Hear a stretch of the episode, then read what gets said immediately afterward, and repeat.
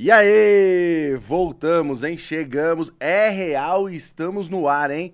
Obrigado aí você do outro lado, sempre aí com a gente, começando a semana, certo, Sebastião? Certíssimo, começando a semana com alto nível, altas vibrações, com pessoas de primeira linha. Tenho certeza que vocês que estão aí vão se sentir representados, as mulheres e os homens invejados. Ó, fala, ah, os, tá que pariu, os homens invejados. Ó, falar pra você, só de estar já, só já de estar já com um membro da família, meu Deus do céu.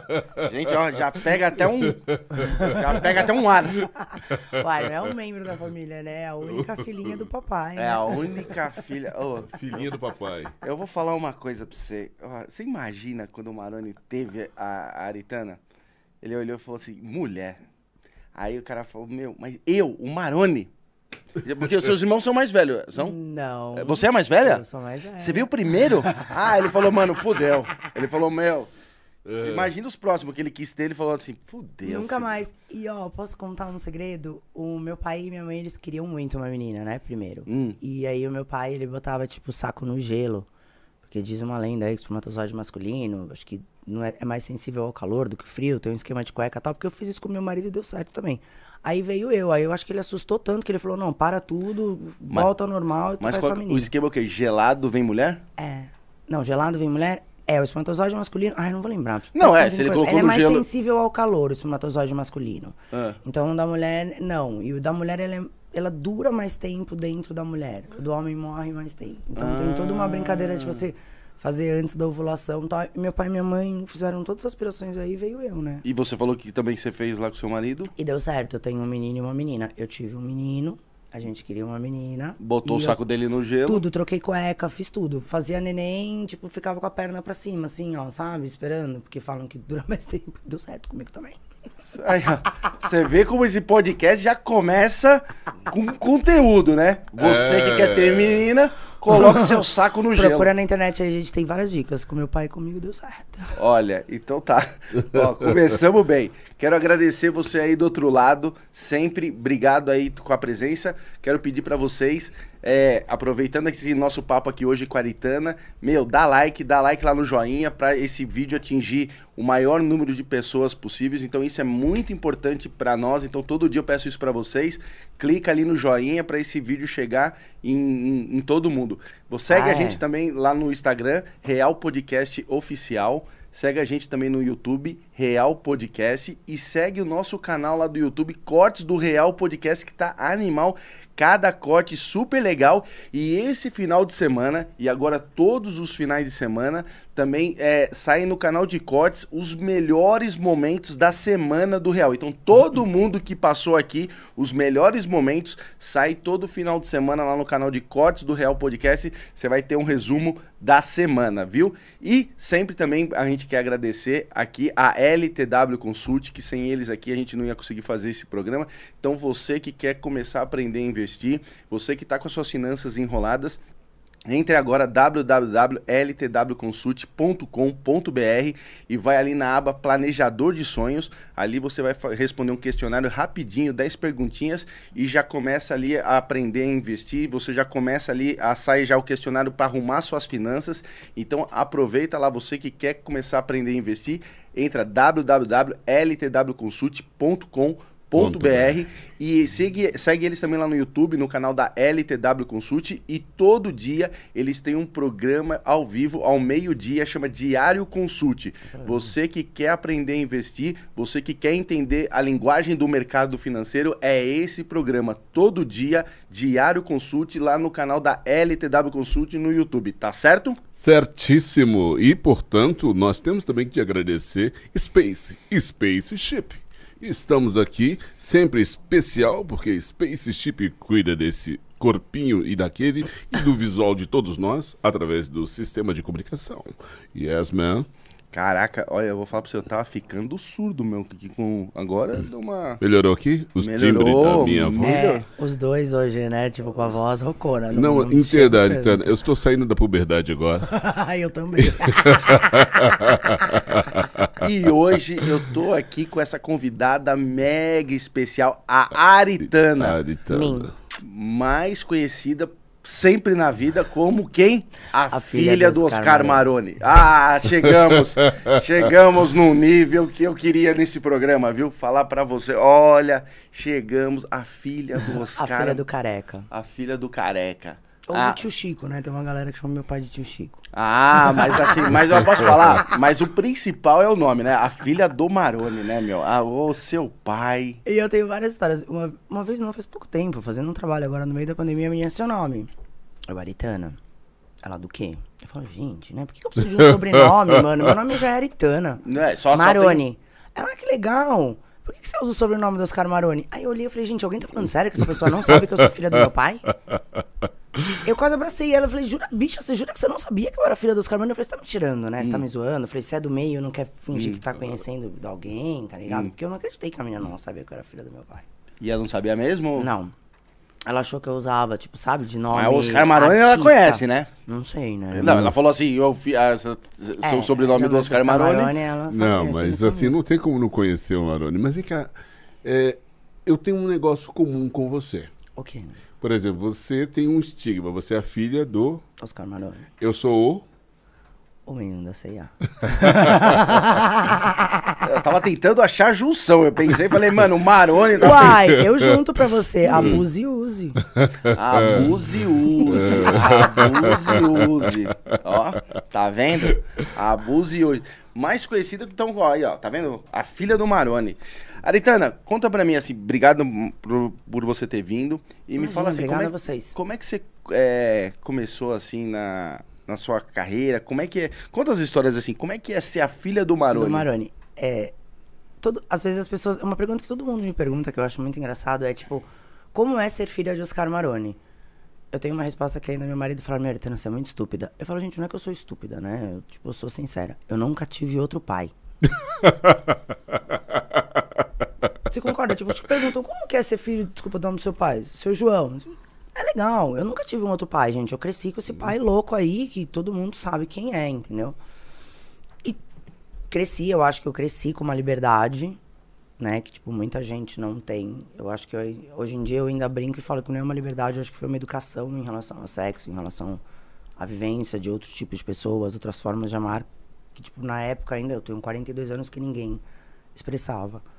E eu nunca tive problema. Todo mundo me pergunta, ai, desculpa, você sofria preconceito? Não, ao contrário. As pessoas queriam ser meus amigos.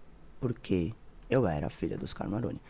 Naquela época ainda, né? Tipo, não era um mundo de internet, não era um mundo de coisa. E as pessoas, tipo, olhavam em volta. Tanto que tem uma história engraçada. Uma vez, a gente era novinha. Beijo, Gabi, ela odeia que eu conte essa história. A gente tava numa balada e tal. Minha amiga saiu, foi ficar com um cara e ela voltou. Aí fiquei com um cara que, que, conhece, que conhece seu irmão. Falei, mano, como que você tá numa balada e você vai ficar com um cara e você descobre que o cara é amigo do meu irmão? Ah, porque eu falei que eu tava com a filha dos Maroni.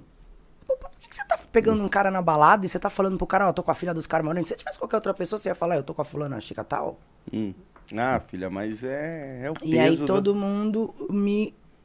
Sempre eu nunca tive esse preconceito. Quando eu entrei na mídia, que pra mim foi, porque foi o mais engraçado que a gente tava comentando, gente, eu sou formada em cinema, tá? Hum. Pela FAP.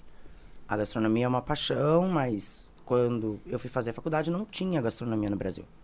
Por mais que meu pai teria condições de me mandar pra França, olha pra mim, gente. Vocês acham que eu sou uma pessoa que moraria na França fazendo novela e cozinha? Não, amor, a gente cozinha dobradinha, feijoada, rabada, a gente gosta de comida típica. Então eu fui fazer faculdade de cinema, porque eu sou apaixonado por fotografia. Na época eu queria ser cameraman. Trabalhei muito tempo na área, por isso que eu conheço uma galera de produção. Veio o Masterchef pro Brasil. Tanas tem que se inscrever. Eu falei, gente, primeiro, vamos lá. Eu trabalho com isso, essas coisas não funcionam assim. Não, não vamos resenhar. E outra, eu sou filha de uma pessoa pública, duvido. Meu pai já teve problemas, né, com o Cabrini, um pouco antes do Masterchef uhum, na, uhum. na Band. Falei, não, vão me pegar. A galera, Tana, você tem que entrar, você tem que entrar. Eu falei, gente, como vocês são chatos. Uma amiga minha foi em casa, fez o questionário, fez eu gravar tudo e eu fui indo.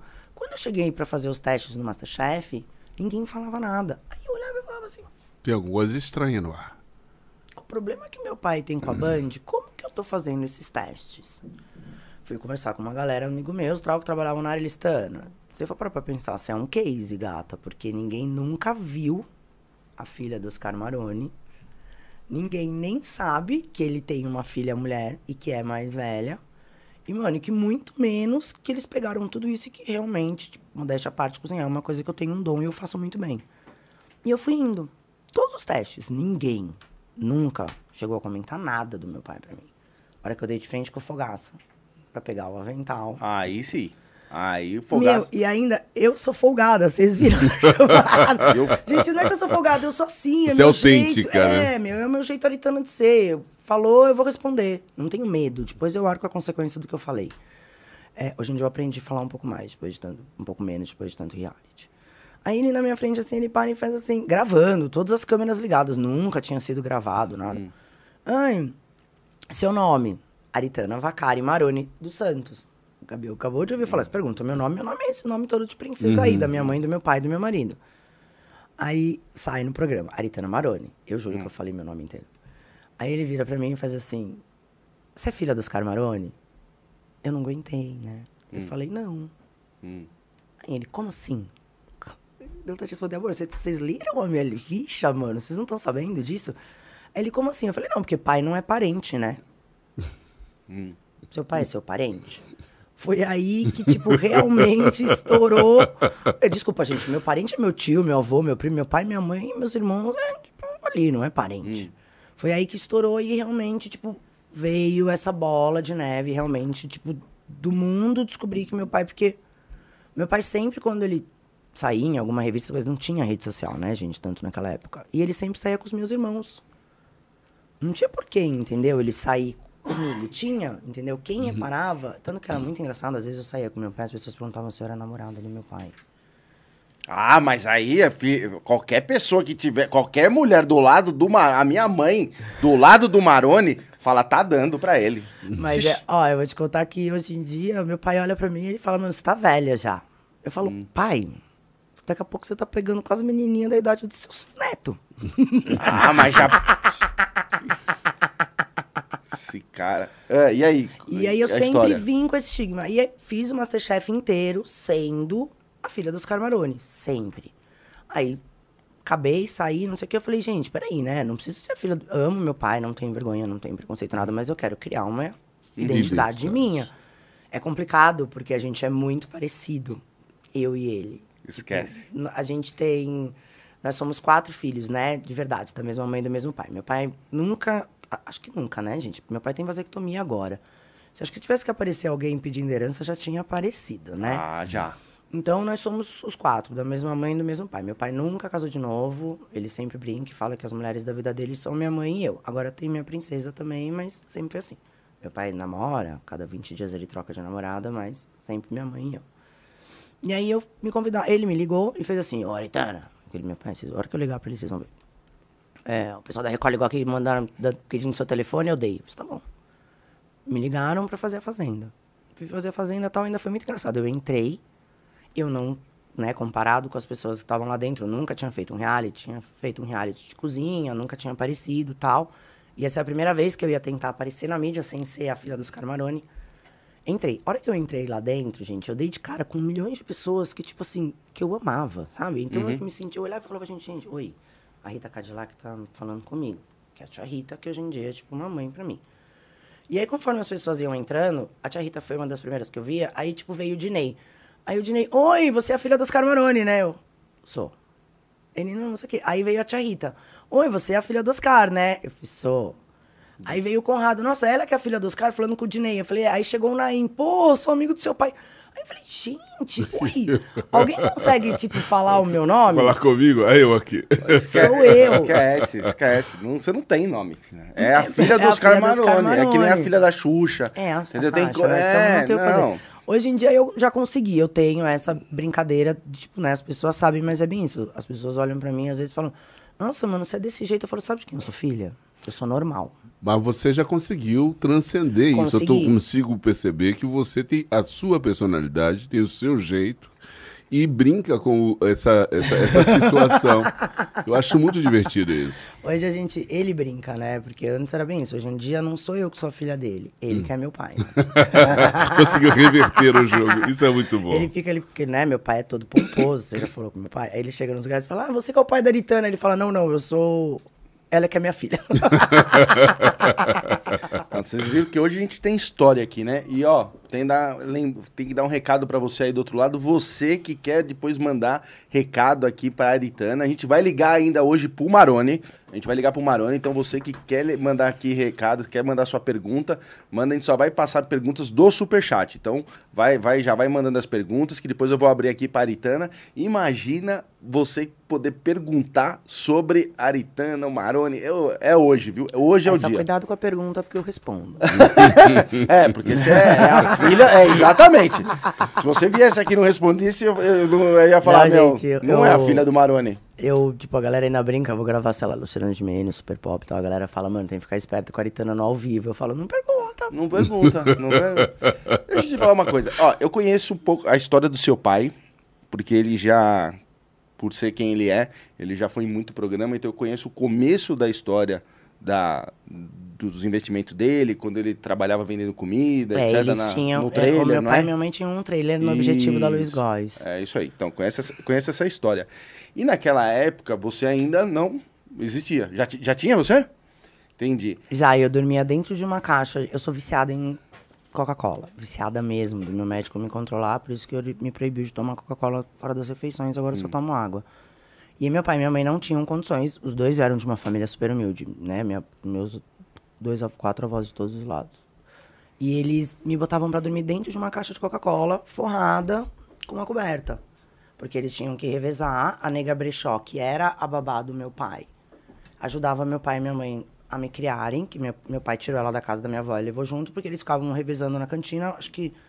Não vou lembrar, minha mãe estudava no período da manhã, meu pai estudava no período da tarde, e eles revezavam e eu ficava lá quando minha avó ou meu padrinho não podia ficar comigo. E eu dormia e a galera fala que esse meu vício da Coca-Cola vem, porque minha mãe fala que eu ficava ali o dia inteiro olhando na cantina, aquela Aquela coisa coisa. vermelha brilhando e eu lá dentro. Então, tipo, você fala pra mim, eu lembro? Não, não lembro. Uhum. Mas, tipo, eu. Meus irmãos, não, eu ainda brinco e falo, eu vivi a época que meu pai e minha mãe não tinham dinheiro. Entendi. Aí, então, aí o, o Maroni começou a fazer os investimentos, começou a crescer, começou a ir, de repente vem, ele se torna o Maroni. Quando ele se torna o Maroni, quando, é, é, mais ou menos você tinha quantos anos quando você entende isso? Ah, peraí, que eu entendo Que- que, não, meu que eu- pai que ele trabalha com o que ele trabalha? É, é, é. Que Você entende que ele trabalha com o que ele trabalha. Eu, eu acho que, se eu não me engano, ó, meu pai ele começou a trabalhar. Meu pai é psicólogo. Sim. tá? E aí ele, pra ajudar vários homens que tinham problema com sexo, ele, vamos dar uma resumida pra quem não conhece a história do meu pai. Ele pegava garotas de programa pra ajudar essas pessoas a resolverem os problemas que eles tinham nas partes sexuais, em relação ao sexo. E aí ele viu que isso era um mundo onde, tipo, essas meninas, tipo, viviam na rua, entendeu? Não tinham cuidado nenhum e não sei o que. Meu pai, ligeiro, falou, mano, eu vou montar um lugar onde essas meninas trabalham, tem segurança, eu ganho dinheiro com bebida, Tem eu ganho clientes. dinheiro com o quarto e, tipo, mantenho elas seguras. Que é isso que as pessoas não entendem da diferença de prostituição para prostituição. O meu pai e as grandes casas de São Paulo não ganham dinheiro em cima da menina. Uhum. Lá as meninas trabalham com o dinheiro dela, com a máquina dela, com as coisas dela, tudo delas.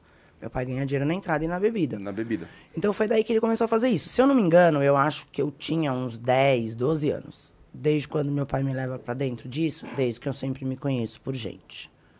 Tanto que tinha, é, tipo, um, um negro muito alto que trabalhava pro meu pai, que era baronesa, e aí de dia ele era homem e de noite ele era baronesa, que ele era a hostess da casa. Aham. E tipo, eu lembro disso. E eu lembro que eu demorei muito tempo pra assimilar que eles eram a mesma pessoa.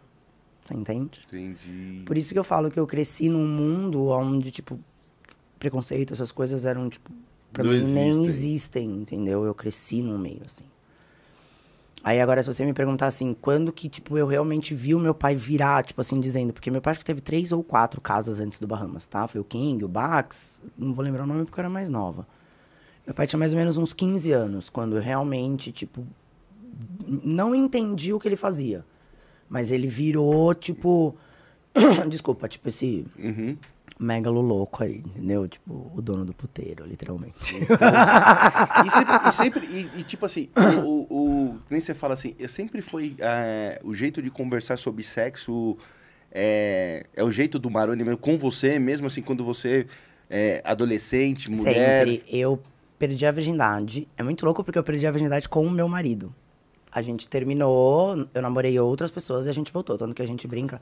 Adoro a internet, porque pode falar, falando que amor de pica quando bate fica, eu sou dessas. Mas quanto tempo você tá namorando? É, você tá casada com ele? Eu tô casada no papel há 16 anos. A gente tá junto pela segunda vez desde os 22 anos, mas eu conheço ele desde os 14. Eu namorei com ele dos 14 aos 16 anos. Olha que legal. Então quer dizer que esse é, fato de tê-lo como primeiro namorado e tal não é exclusivo seu. Porque o meu, no caso, eu também é, Ah, é? tive a minha Ah, primeira. voltou, é, tá vendo? exatamente. Gente, quanto tempo você tá junto há anos? três décadas que eu estou junto, então eu Essa quero ser o seu muso inspirador para que vocês fiquem juntos ad eterno. Não, a gente vai ficar, a gente passou por uma crise. Tipo, se vocês quiserem, eu falo, não tem problema. E aí a galera ainda fala bem, você fala, gente, vocês nunca tinham passado por uma crise, mano. Como que vocês estão juntos há 20 anos, vocês nunca tinham passado por uma crise? E foi muito legal porque esse tempo que a gente ficou separado, a gente continuou sendo melhores amigos. Então eu namorava um outro cara, aí eu brigava com o cara e eu ia na casa dele. Mas, tipo, não rolava nada. Era Mas tipo meu brother. quanto tempo Ficamos separados 10 anos. Ah, vocês ficaram... Peraí. Pri- entre, porque a gente separou com 16. Não, menos. A gente separou com 16 e voltou com 22. Aí a gente casou com 26. Tá. Dos 22 aos 26, você ca- aí casou. Aí casou. Aí eu mas casei beleza, com então, 26. mas nessa... Peraí, só... a- quando você chegou... É, A é, perder a virgindade eu perdi com Foi- 15 anos. Eu dei de dia dos namorados pra ele. Olha, gente, tá vendo? Mulher moderna, gente. Eu não. Eu falo pra vocês, eu falo, gente, eu não Ah, perdi a Não, é- virgindade, eu dei a virgindade. é. Não, é que eu tava... É, é, Burra devia ter vendido. pra mim... não, é que no começo da história eu tava entendendo que você só tinha tido ele de Não, homem. ah, não, entendi. a gente terminou. Entendi ele agora. continuou sendo Não, meu ele foi o amigo. primeiro dela. Ela foi Ele meu foi primeiro. primeiro, mas aí a entendi. gente aproveitou, testou. né? Te- Testou, foi testar, né? Foi, foi olhar ali Não deu ver. certo, o negócio era aquele. Até dava certo, mas aquele que achava tão bem, né, mano? Entendi. Aí quando, foi bem isso, eu dei a virgindade pro meu marido de dias dos namorados ridículo, a gente adolescente. Tipo, montei quarto, botei celofane no teto, comprei morango, chantilly, né? Porque eu tinha um pai e uma mãe que sempre me Sim. instruíram muito bem. E aí quando eu perdi a virgindade, é muito louco porque eu não contei pra minha mãe, eu contei pro meu pai. Caraca, pro Maroni. E aí? Aí ele achou muito legal, ele, eu nunca vou esquecer isso, é uma coisa que, a primeira vez que eu falei isso no reality, deu meio uma polêmica, acho que agora as pessoas já conseguiram entender. O meu pai virou pra mim e falou assim, Tana, nadar é muito bom, é uma delícia, só que você tem que se cuidar, e existem três tipos de mulheres na vida, a amada, a usada e a paga. O papai prefere que você seja a amada e a, E paga, nunca, nunca a usada. usada. Meu pai me ensinou do tipo, minha filha, você quer dar? Virar um corrimão? Cobre por isso. Porque isso é uma coisa. Eu ando muito com meninas que trabalham lá. E aí, um parênteses, né? Eu aprendi com elas assim: pensamento masculino. Confiam aí. Você tá na balada. Tá gostosa lá no canto. Nossa, tá vendo aquela gostosa ali? Nossa! Subi com ela pro camarote, comprei uma champanhezinha, levei pro motel, chupei a rodo. Tô errado? Desculpa, gente, eu sou uma menina que cresci com homens. Segundo pensamento. Nossa, você tá vendo aquela gostosa ali? Nossa, eu paguei 500 reais, foi a melhor chupada da minha vida. Desculpa, mano. Não vale uma champanhe. Entendi. Entendi. Então, meu pai sempre me ensinou. Eu sempre namorei. É muito engraçado quem me conhece fala isso. Fala, meu, você filha de quem você é, você sempre namorei.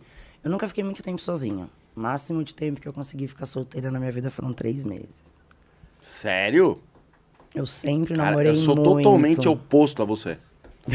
Ao contrário, fico só três meses namorando. Foi, foi isso. Mas é que eu, a gente ainda brinca, eu falo, gente, eu falo, eu gosto de treinar bastante, né? Fazer filho. Graças a Deus agora eu só treino porque eu tenho laqueadura. Então quando você tem uma pessoa fixa é mais fácil. Ah, entendi. E aí quando eu perdi a virgindade, voltando agora pro papai, ele me deu o Kama Sutra de presente. Então, quando eu tinha 15 anos, eu perdi a virgindade. Meu pai me deu um Kama Sutra de presente. Pensa que, que eu e meu marido, a gente ficava fazendo a tarde inteira, dois adolescentes, brincando de Kama Sutra. Nossa, Maroni, caralho. Eu- olha, eu já te amava, mas agora. E aí, quando eu fiz 21 anos, é, eu, na adolescência eu tive, fui um pouco mais gordinha tal. Quando eu fiz 21 anos, eu organizei, fiquei como eu tenho um corpo mais ou menos de hoje. Aí meu pai me deu de presente um curso de popularismos e dois tetões, que há 20 anos atrás, quem dava um, um peito de silicone pra uma criança? Ninguém, né? Caralho, o Eu Maroni. tinha 20 anos. Meu Sim. pai me deu com 21 anos um curso de pompoarismo e uma prótese de silicone. Aí ele falou, vai aproveitar a vida. Usa Mas camisinha, incrível. porque na melhor das hipóteses você tá grávida. Então, mas o Maroni, então, ele. Como é que é? Usa camisinha, Ah, porque tá. a melhor hipótese é você tá Cê- grávida. Sim, sim. A melhor hipótese, concordo. Então, Então, tipo, se proteja. Então, é, o Maroni, ele está mostrando que a questão da, da- desse tabu da sexualidade, tabu dessas relações, é, é apenas um tabu, é, é uma questão de posicionamento, enxergar as coisas como elas são, porque, assim, eu entendo que nós mentimos muito para nós mesmos. Nós fomos gente- o preconceito é tolhidos. por isso, por- exatamente, porque as pessoas. é, eu tenho amigas minhas que são sexólogas e a gente conversa muito sobre isso. Tipo, antigamente, na geração mais do meu pai, uma galera mais velha, mano, um, um menino não podia encostar no pinto. Uhum. Imagina uma mulher. E a gente, ainda a gente discute muito isso. Eu gosto de discutir bastante disso de sexualidade com as pessoas. Eu, tra- eu tenho um menino de 16 anos. Ei, Eu menino faz- de ouro. Eu fazia muita feira erótica tal antes de vir a pandemia, porque eu trabalho muito com gastronomia Sim, sim. afrodisíaca. E aí eu fui viajar pro Rio pra fazer uma feira erótica, voltei toda feliz, cheia de brinquedo, que eu adoro brinquedo, né, gente? Eu cresci numa casa onde eu abria a gaveta, Vendia pulava brinquedo rola. da minha mãe e do meu pai pra vida. Então, pra mim é normal essas coisas. E aí eu cheguei toda feliz, mano, no aeroporto, a galera falava, mano, Ayrton, você vai passar com tudo isso de piroca na mala? Eu falava, gente, os caras vão fazer o quê? Vai me prender? Eu falei, meu, ninguém pode fazer nada, gente. Eu tô vindo de uma feira onde eu fiz um trabalho, eu ganhei tudo isso de pagamento, tô voltando pra casa, não vou deixar aqui. Fiz uma caixa toda bonitinha pro meu marido, porque eu nunca tinha visto, tipo, objetos sexuais só pra homens, né? Que são aqueles eggs, aqueles coisinhas que tá na moda agora. Cheguei toda feliz, olha, gato, tô sendo um presente pra você. Ele, olha, Tana, pelo amor de Deus, mano, eu sou punheta raiz, não sou punheta Nutella. Faz alguma coisa com isso, dá pra alguém. Aí a mãe foi lá toda feliz e deu pro filho. Gente, ele tinha. Tava fazendo 15 anos na época. É, um monte de gente. Eu falava, meu, vocês não sabem. Dei o kit punhetol pro Igor, o moleque tá amando, não sei o que. Ela era, mano, que absurdo. Aí eu falava, gente, peraí. Qual que é a idade de bater punheta? É, Sim. boa pergunta. Mulambo, você que é aqui é o nosso auxiliar, pega aí, Mu- Mulambo. Qual que é a idade, Mulambo? O que, que você acha? 13. Ah, 13. E aí é muito engraçado porque, tipo, eu fui crucificada pelas pessoas porque, tipo, eu tava incentivando, dando objetos pro meu filho poder sentir mais prazer, além de ser com as duas mãos. Aham. E aí agora eu tenho uma menina que tá com. Acabou de fazer 13 anos que vai começar a entrar nessa brincadeira. Aí a discussão é, e aí? Entendeu? Por mais que eu sou feminista e, tipo, não quero criar meus filhos machistas, qual é a idade certa de você dar um brinquedo pra uma menina? É, você tá vendo como, tipo, o mundo ainda É é, machista. machista. Não, mas o, o menino você deu com 15. É. A menina tem mais uns dois anos pela frente pra esperar. Então, mas pela idade dele é com 13 anos. Você Mas ele, mas, ele, mas ele é menino. Mas ele é menino. Então, menina, mas menina é pior, eu descobri, sabia? Como é que é? Menina é pior. Ah, mulher é mais. É, mulher é. A minha, então, é no Ah, não, ó, 220. o pai dela, é bem isso. O que meu pai pagou comigo, o pai dela vai pagar com ela também. Não, não, eu posso falar, a, a neta que vem com, vem com o sangue do Maroni, ma- misturada com você. Pega um pouco o seu. Você Ah, não tem essa- noção do que é minha filha. Isso que ela faz, tipo assim, meu pai tem. Agora meu pai tá com quatro netos. Meus dois irmãos têm uns mais novos, mas sempre foram os meus que são mais velhos. Tudo. Na minha casa é assim, tipo, não, não sei o que. Ah, eu que eu falo com meu avô. É. Aí, tipo, é, mano, ela fica quieta, mano. Você acha que você vai fazer coisa faz porque o seu avô é seu pai? Tipo, oi? Peraí, filha, seu avô tá lá no canto dele. É, A, a família já tem o dom da. Ela é bem folgada. Ela é, a minha mãe fala que eu, ela, é bem Maroni, que o resto da família é Vacari, bem mais controlado. assim. É, mas uma coisa eu costumo dizer sempre que não dá jamais para que o fruto caia muito longe da árvore.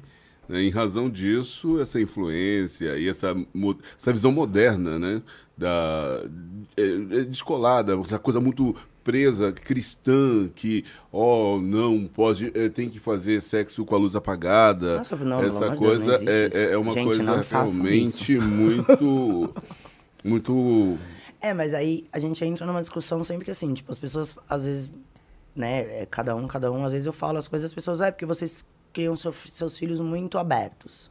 Eles têm uma liberdade muito grande.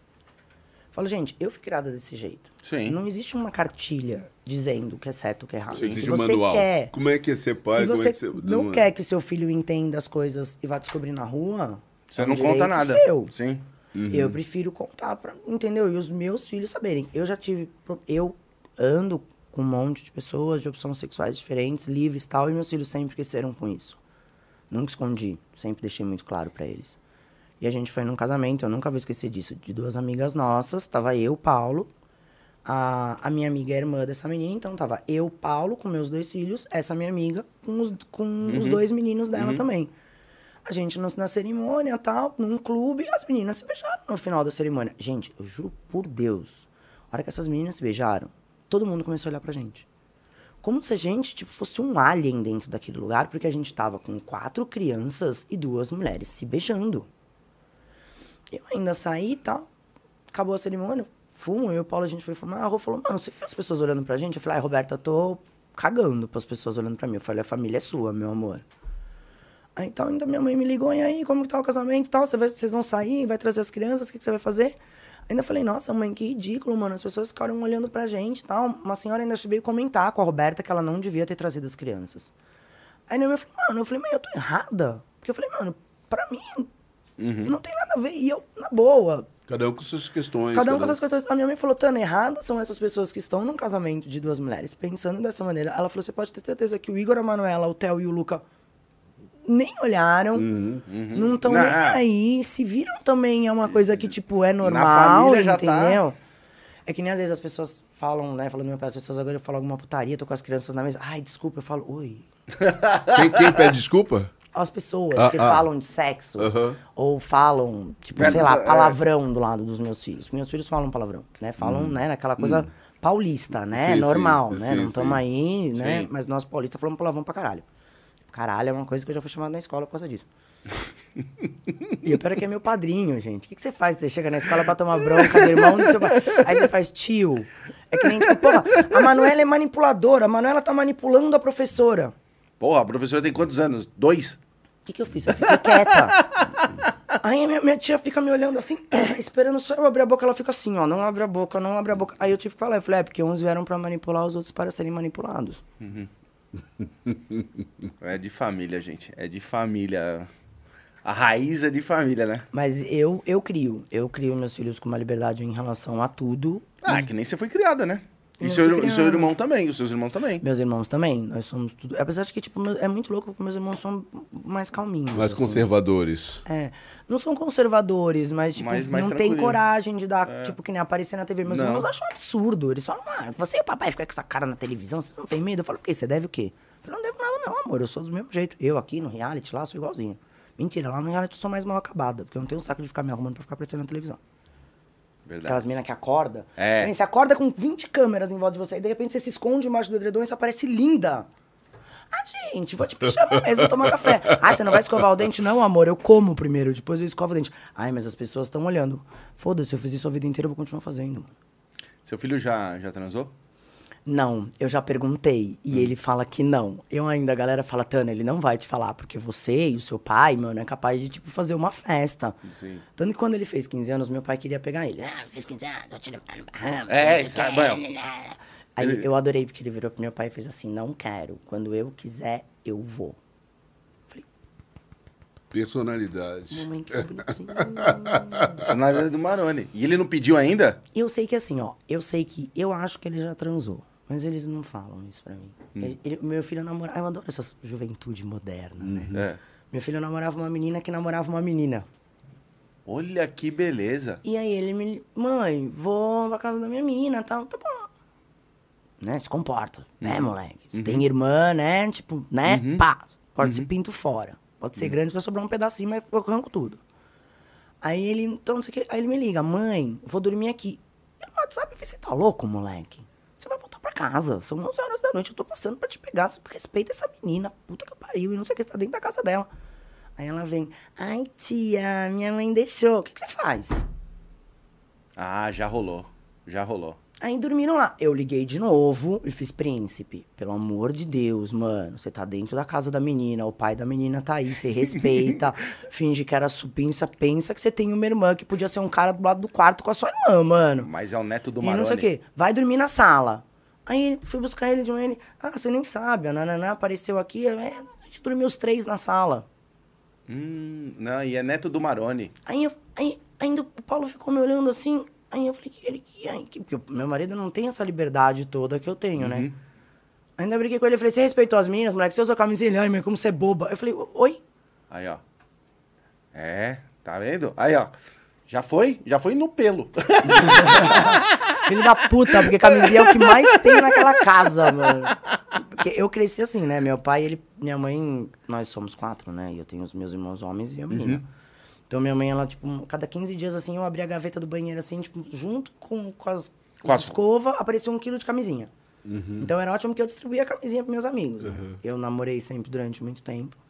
Toda vez, eu era noiada, gente. Toda vez eu namorava de seis em seis meses, a gente é tio velho, né?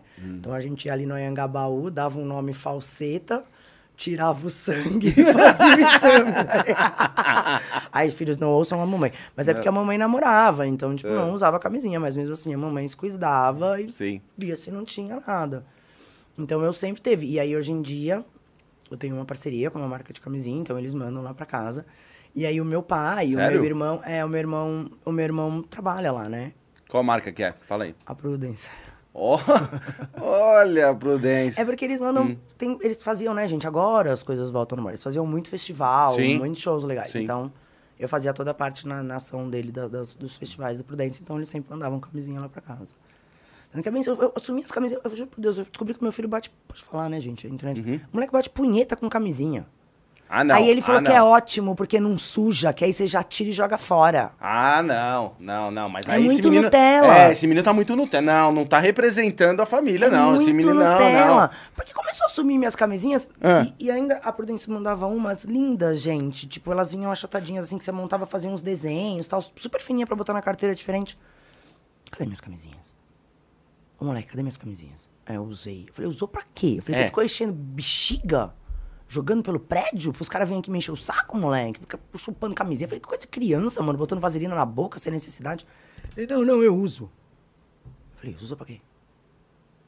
Aí o Paulo já, ô, Aritana, para. Eu, não, eu quero saber, né, Bora, gente? é, já, Já que, per- já que abriu a conversa, então vamos Aí, conversar né, que eu bato punheta de camisinha, que aí não suja. Aí eu fiquei pensando assim, eu falei, é... Ah, não. Ah, é não. bom, porque eu não tenho que pegar lençol sujo. Não, não, não, não, mas não, aí tá muito. Não, posso falar, não, tá muito Nutella. A gente não esperava isso da. Aí eu fico nessa dúvida, se ele é ou não é. Não é. Eu também, a galera acha que não. Não é, não é. Ó, eu vou falar pra você, não conheço seu filho, mas vindo dessa família, eu cravo que esse moleque da- ainda dormiu ali com as duas. O que, que você acha, Sebastião? Olha, eu acho que ele tem personalidade, isso eu falando, hein? Tendo essas influências dos pais, dos avós É. e tal. Eu acho que ele falou assim, meu, é que nem nós recebemos aqui aquela tatuada, toda tatuada, e o moleque de boa, lembra? Uhum, a Cris. A Cris. A nós Cris, recebemos eu a amo Cris. ela. A Cris. A Cris aqui e o filho dela de boa. Ah, é, o molequinho dele é calminho. O meu Então, também é. então, é a mesma coisa. Ele já teve a oportunidade de observar. Falou assim, agora eu quero viver a minha experiência. Mas é o que né? eu falo. E quando ele usa a camisinha, ele já está treinando para que quando encontrar com a mina... Já tem essa inspiração. Ó, É. Vai além. Qual é o nome dele? Qual é o nome Igor. dele? Ah, Igor, tá devendo essa pra mim.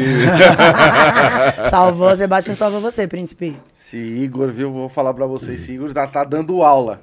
Esse Igor- É, eu, é, lá na escola eu tinha esse problema às vezes, né? A, a- gente, meus filhos são uma arte, né? Você criar uma pessoa livre é meio complicado. Aí a gente na escola, mano, ela tinha um amiguinho que era, né? Mas gostava mais de coisas femininas, vamos dizer assim.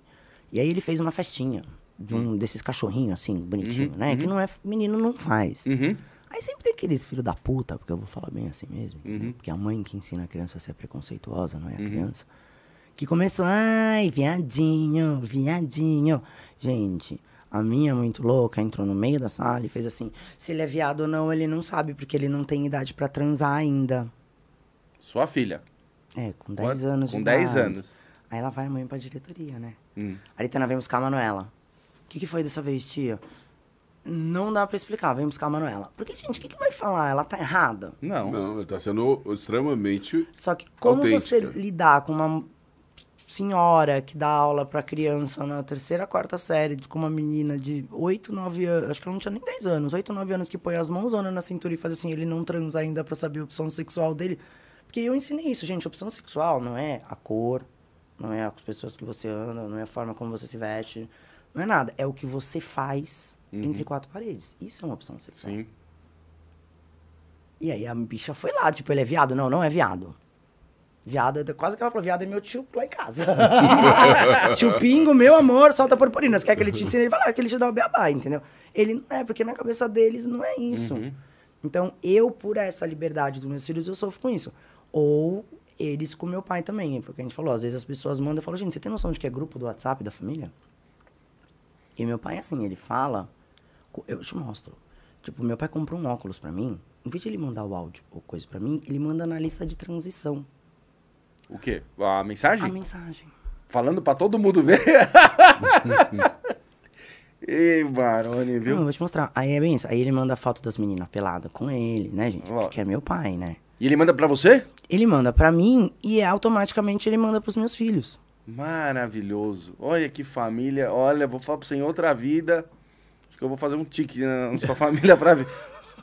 Aonde, tá, deixa eu ver a lista dos Maroni. Quem tá descendo? Ah, Gente, é fora que ultimamente ele tá noiado com a política, né? Então ele não tá mandando muita putaria. não, não, posso falar. Ó, vou- a gente vai conversar sobre isso, mas seu pai deu uma sumida da política.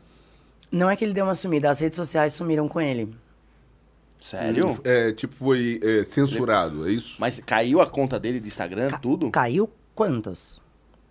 Sério? Meu pai perde conta de Instagram a cada dois, três meses. Tanto que é bem isso, tipo, é, e é muito louco que é assim. Mas- Eu não posso ajudar ele. Se eu posto qualquer coisa do meu pai, eu entro em showdown. O Instagram me põe de castigo. Mas, mas cadê aqueles vídeos dele que corria No no, no, Instagram no- não, no WhatsApp? Isso tem, é isso que eu tenho aqui, ó. Tá vendo? Eu tenho todos, ó.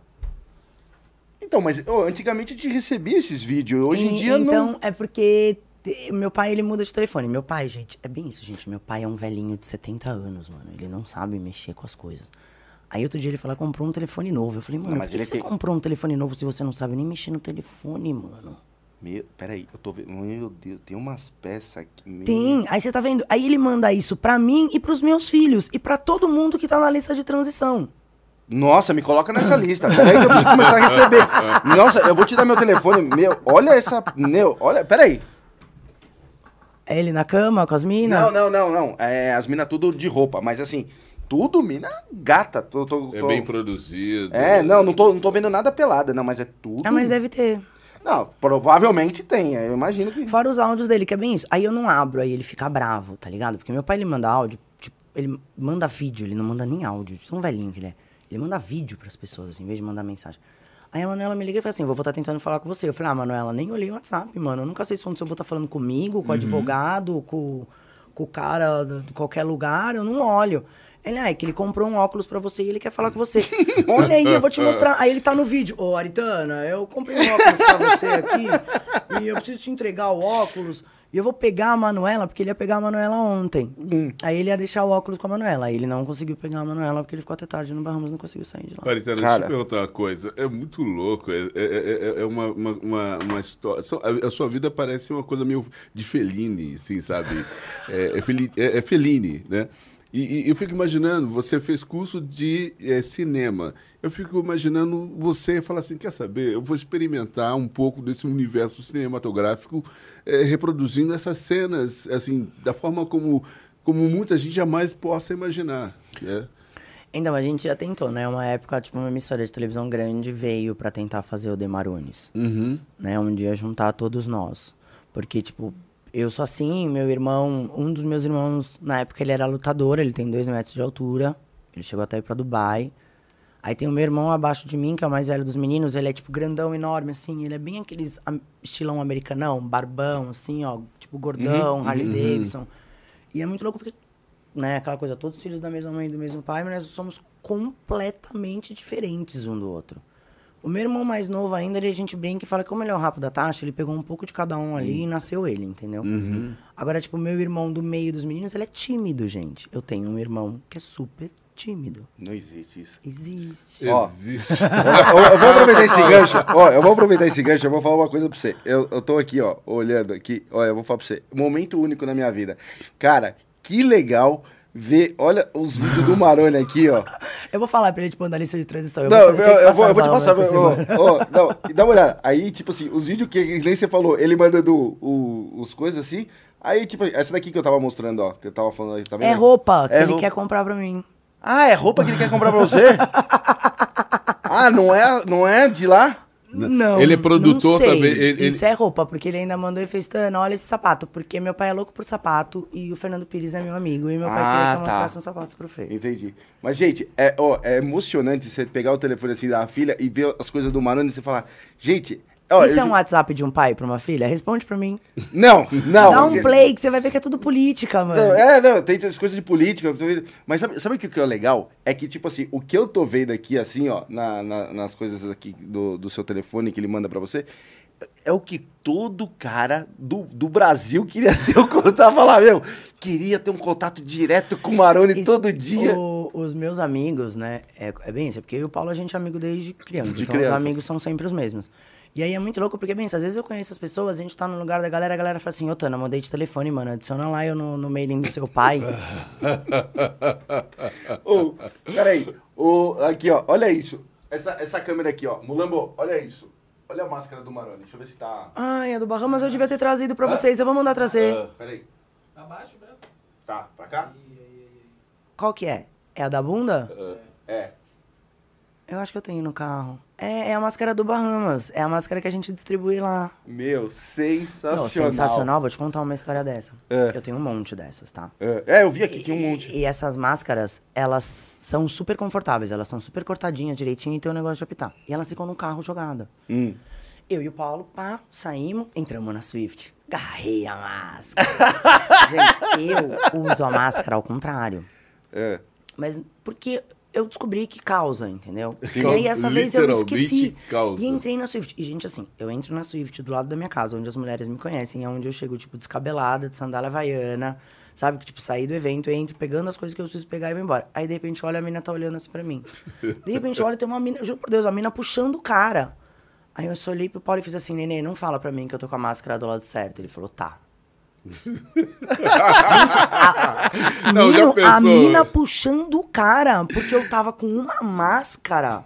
Mano. É muito louco. Isso são várias coisas que, tipo assim, agora, depois que eu deixei de ser uma pessoa, né, que as pessoas não conhecem, minha vida ficou melhor. Porque às vezes eu tava num lugar e eu falava assim, trabalhei com meu pai a vida inteira, tá? Aham. Então, eu fazia, gente, preciso ir embora porque eu preciso ir pro Bahamas.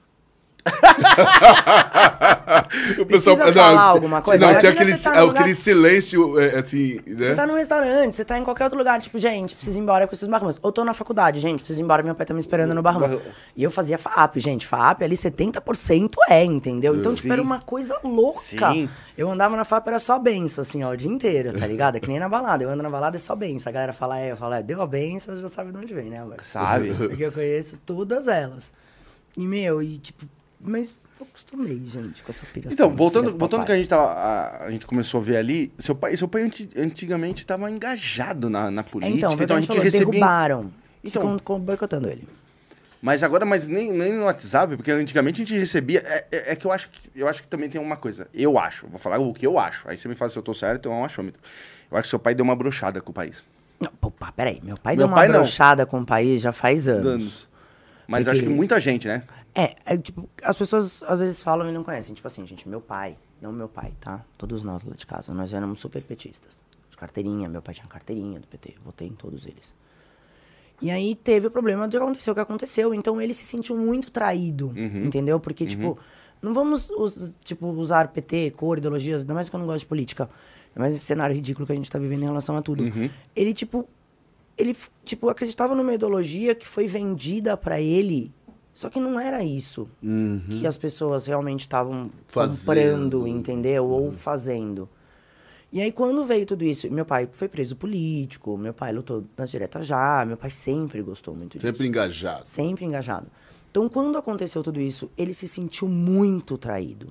Porque ele era uma pessoa que ele lutou, entendeu? Foi como ele falou. Ele falou, mano, eu peguei você, botei nas minhas costas e fui pra Praça da República, entendeu? Pra, pra você ter o direito a ter o voto que você tem hoje.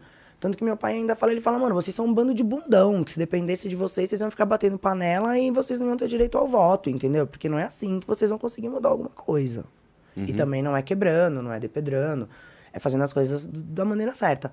Então meu pai, ele teve uma bruxada. E aí ele veio, tentou uma outra maneira e pá, a cabeça dele de novo.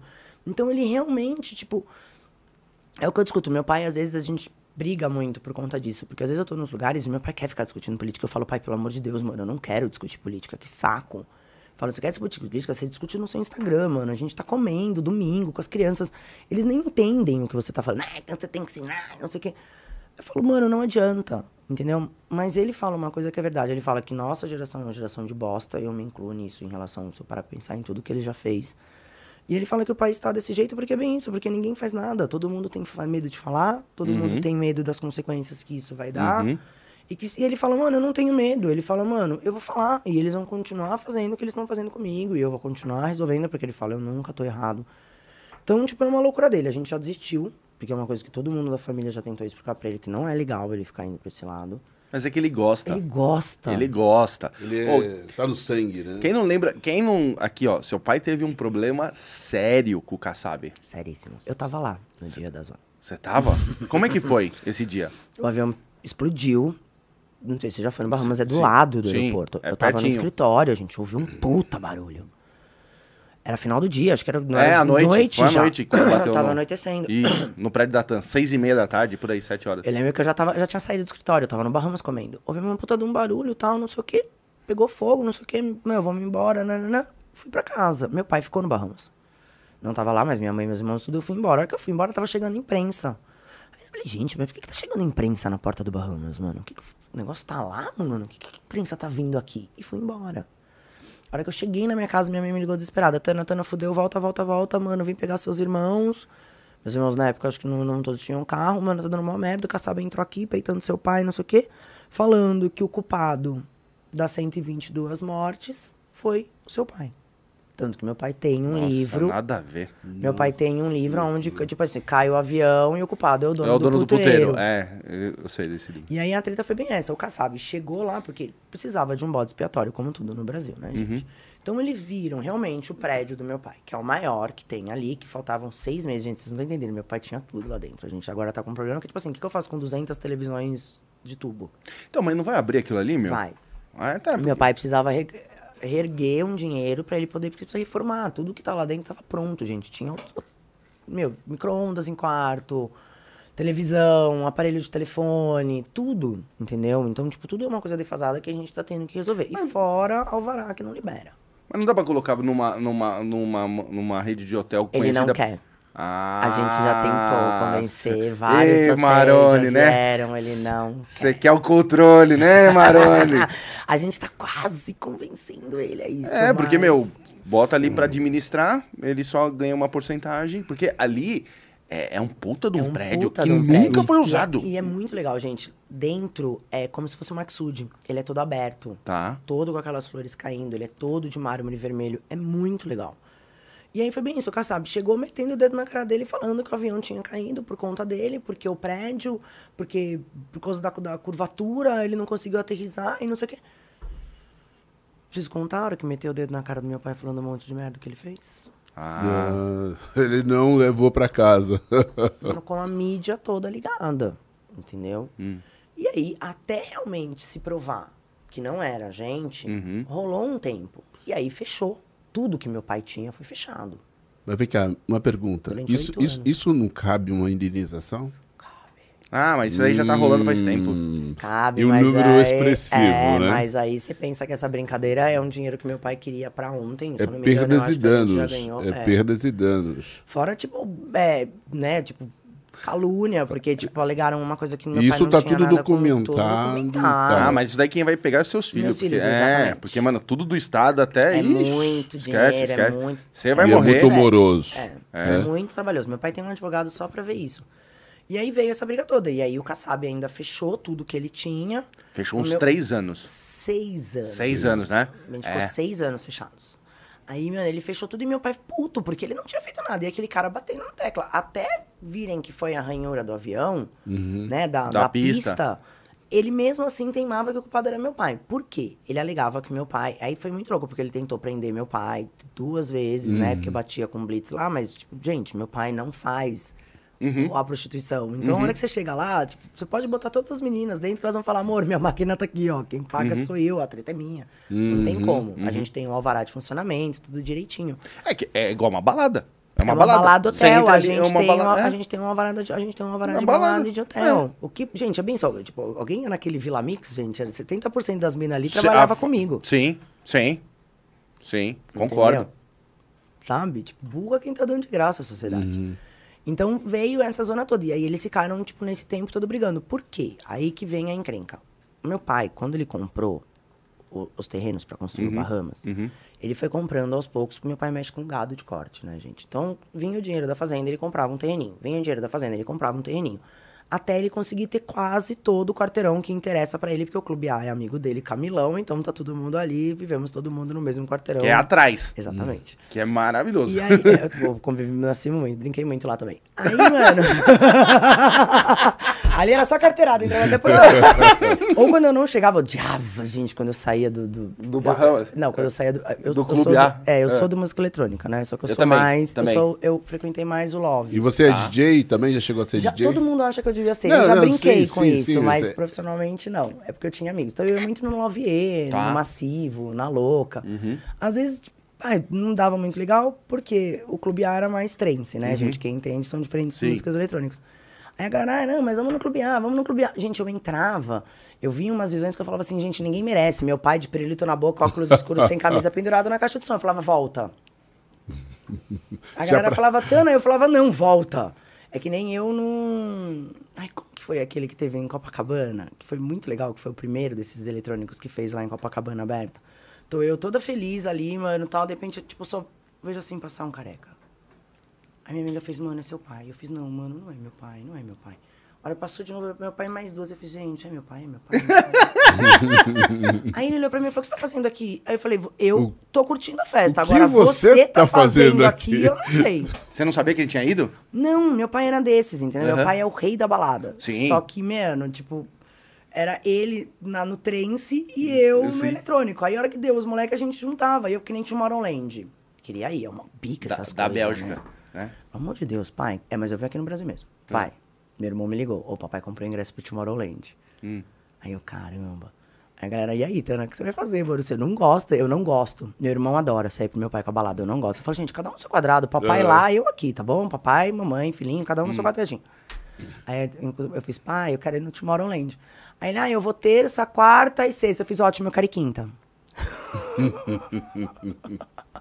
Aí ele, paga, você não sai comigo. Eu falo, não saio com você. E aí, voltando, voltando lá ao hotel. Aí o seu pai Meu pegou... pai ficou brigando, provou o quê? Quando ele comprou todos os quarteirõezinhos, ele deixou um, um recuo de um metro e meio entre uma casa e outra. Entre o hotel e as duas casas de trás, que eram os nossos escritórios. Aí o que, que as- a, mídia socialista sai? Oscar Maroni paga a ANAC por um metro e meio a mais de altura no prédio. Não, gente. O recuo é na parte de baixo, porque as duas casas são deles. Agora, depois, já faz uns dois, três anos tal, que a gente convenceu meu pai, porque ele não queria derrubar as casas porque ele alugava, ele derrubou a casa. A hora que ele derrubou a casa, o terreno é vazio. Não precisa mais ter um metro e meio de recuo de uma construção, entre outra. Então aí sim a gente está conseguindo soltar os alvarás e tentando convencer o cabeça dura de que ele tem que se filiar com uma grande rede, porque ele não quer. Tem, tem piscina lá, tudo? Tem Ô, piscina coberta e aberta. Ô, dá pra fazer tanta pulpada. Ô, Maroni, libera logo aí, vamos, vamos Ah, botar você isso. não lembra na época do 50 Cent, que ele veio e fechou o Bahamas? E aí eles fizeram uma festa fechada na parte fechada do, do hotel. do hotel. Quem, quem, assim, já grande já passou ali, assim, de festa fechada, assim, que nem 50 Cent? Festa fechada, a única vez na vida que eu vi meu pai fechar o Bahamas foi Preci Quimera, que foi um festival que teve, e que aí veio o 50 Cent, uma galera tal. Foi a única vez Nossa, que eu vi deve- meu pai fechar o Bahamas. Deve ter sido uma coisa memorável, né? Foi muito louco. Tipo, muito louco. Primeiro que eu não consegui entrar, porque foram uns moleques muito ligeiros que fiz- trouxeram um festival, que aí era tipo 50 Cent, era o Marcelo D2, meu, acho que tinha até o Taíde. Uma galera. E aí eles fecharam e fizeram uma festa. Então todo mundo que tava nesse festival foi pro Bahamas. E aí esses moleques venderam, tipo, sei lá, mais 50 ingressos, que eram os organizadores da festa, a tipo 200, 300 reais na época, tipo, era muito dinheiro. Só que por todo mundo ficar sabendo, que deu na mídia, que a festa do Quimera ia ser no Bahamas, a porta do Bahamas se encheu de gente querendo pagar pra entrar lá dentro. Porque o público do Bahamas é um público que tem dinheiro, né? Sim. Então pra eles era fichinha, entendeu? Pô, eu vou entrar num lugar onde, tipo...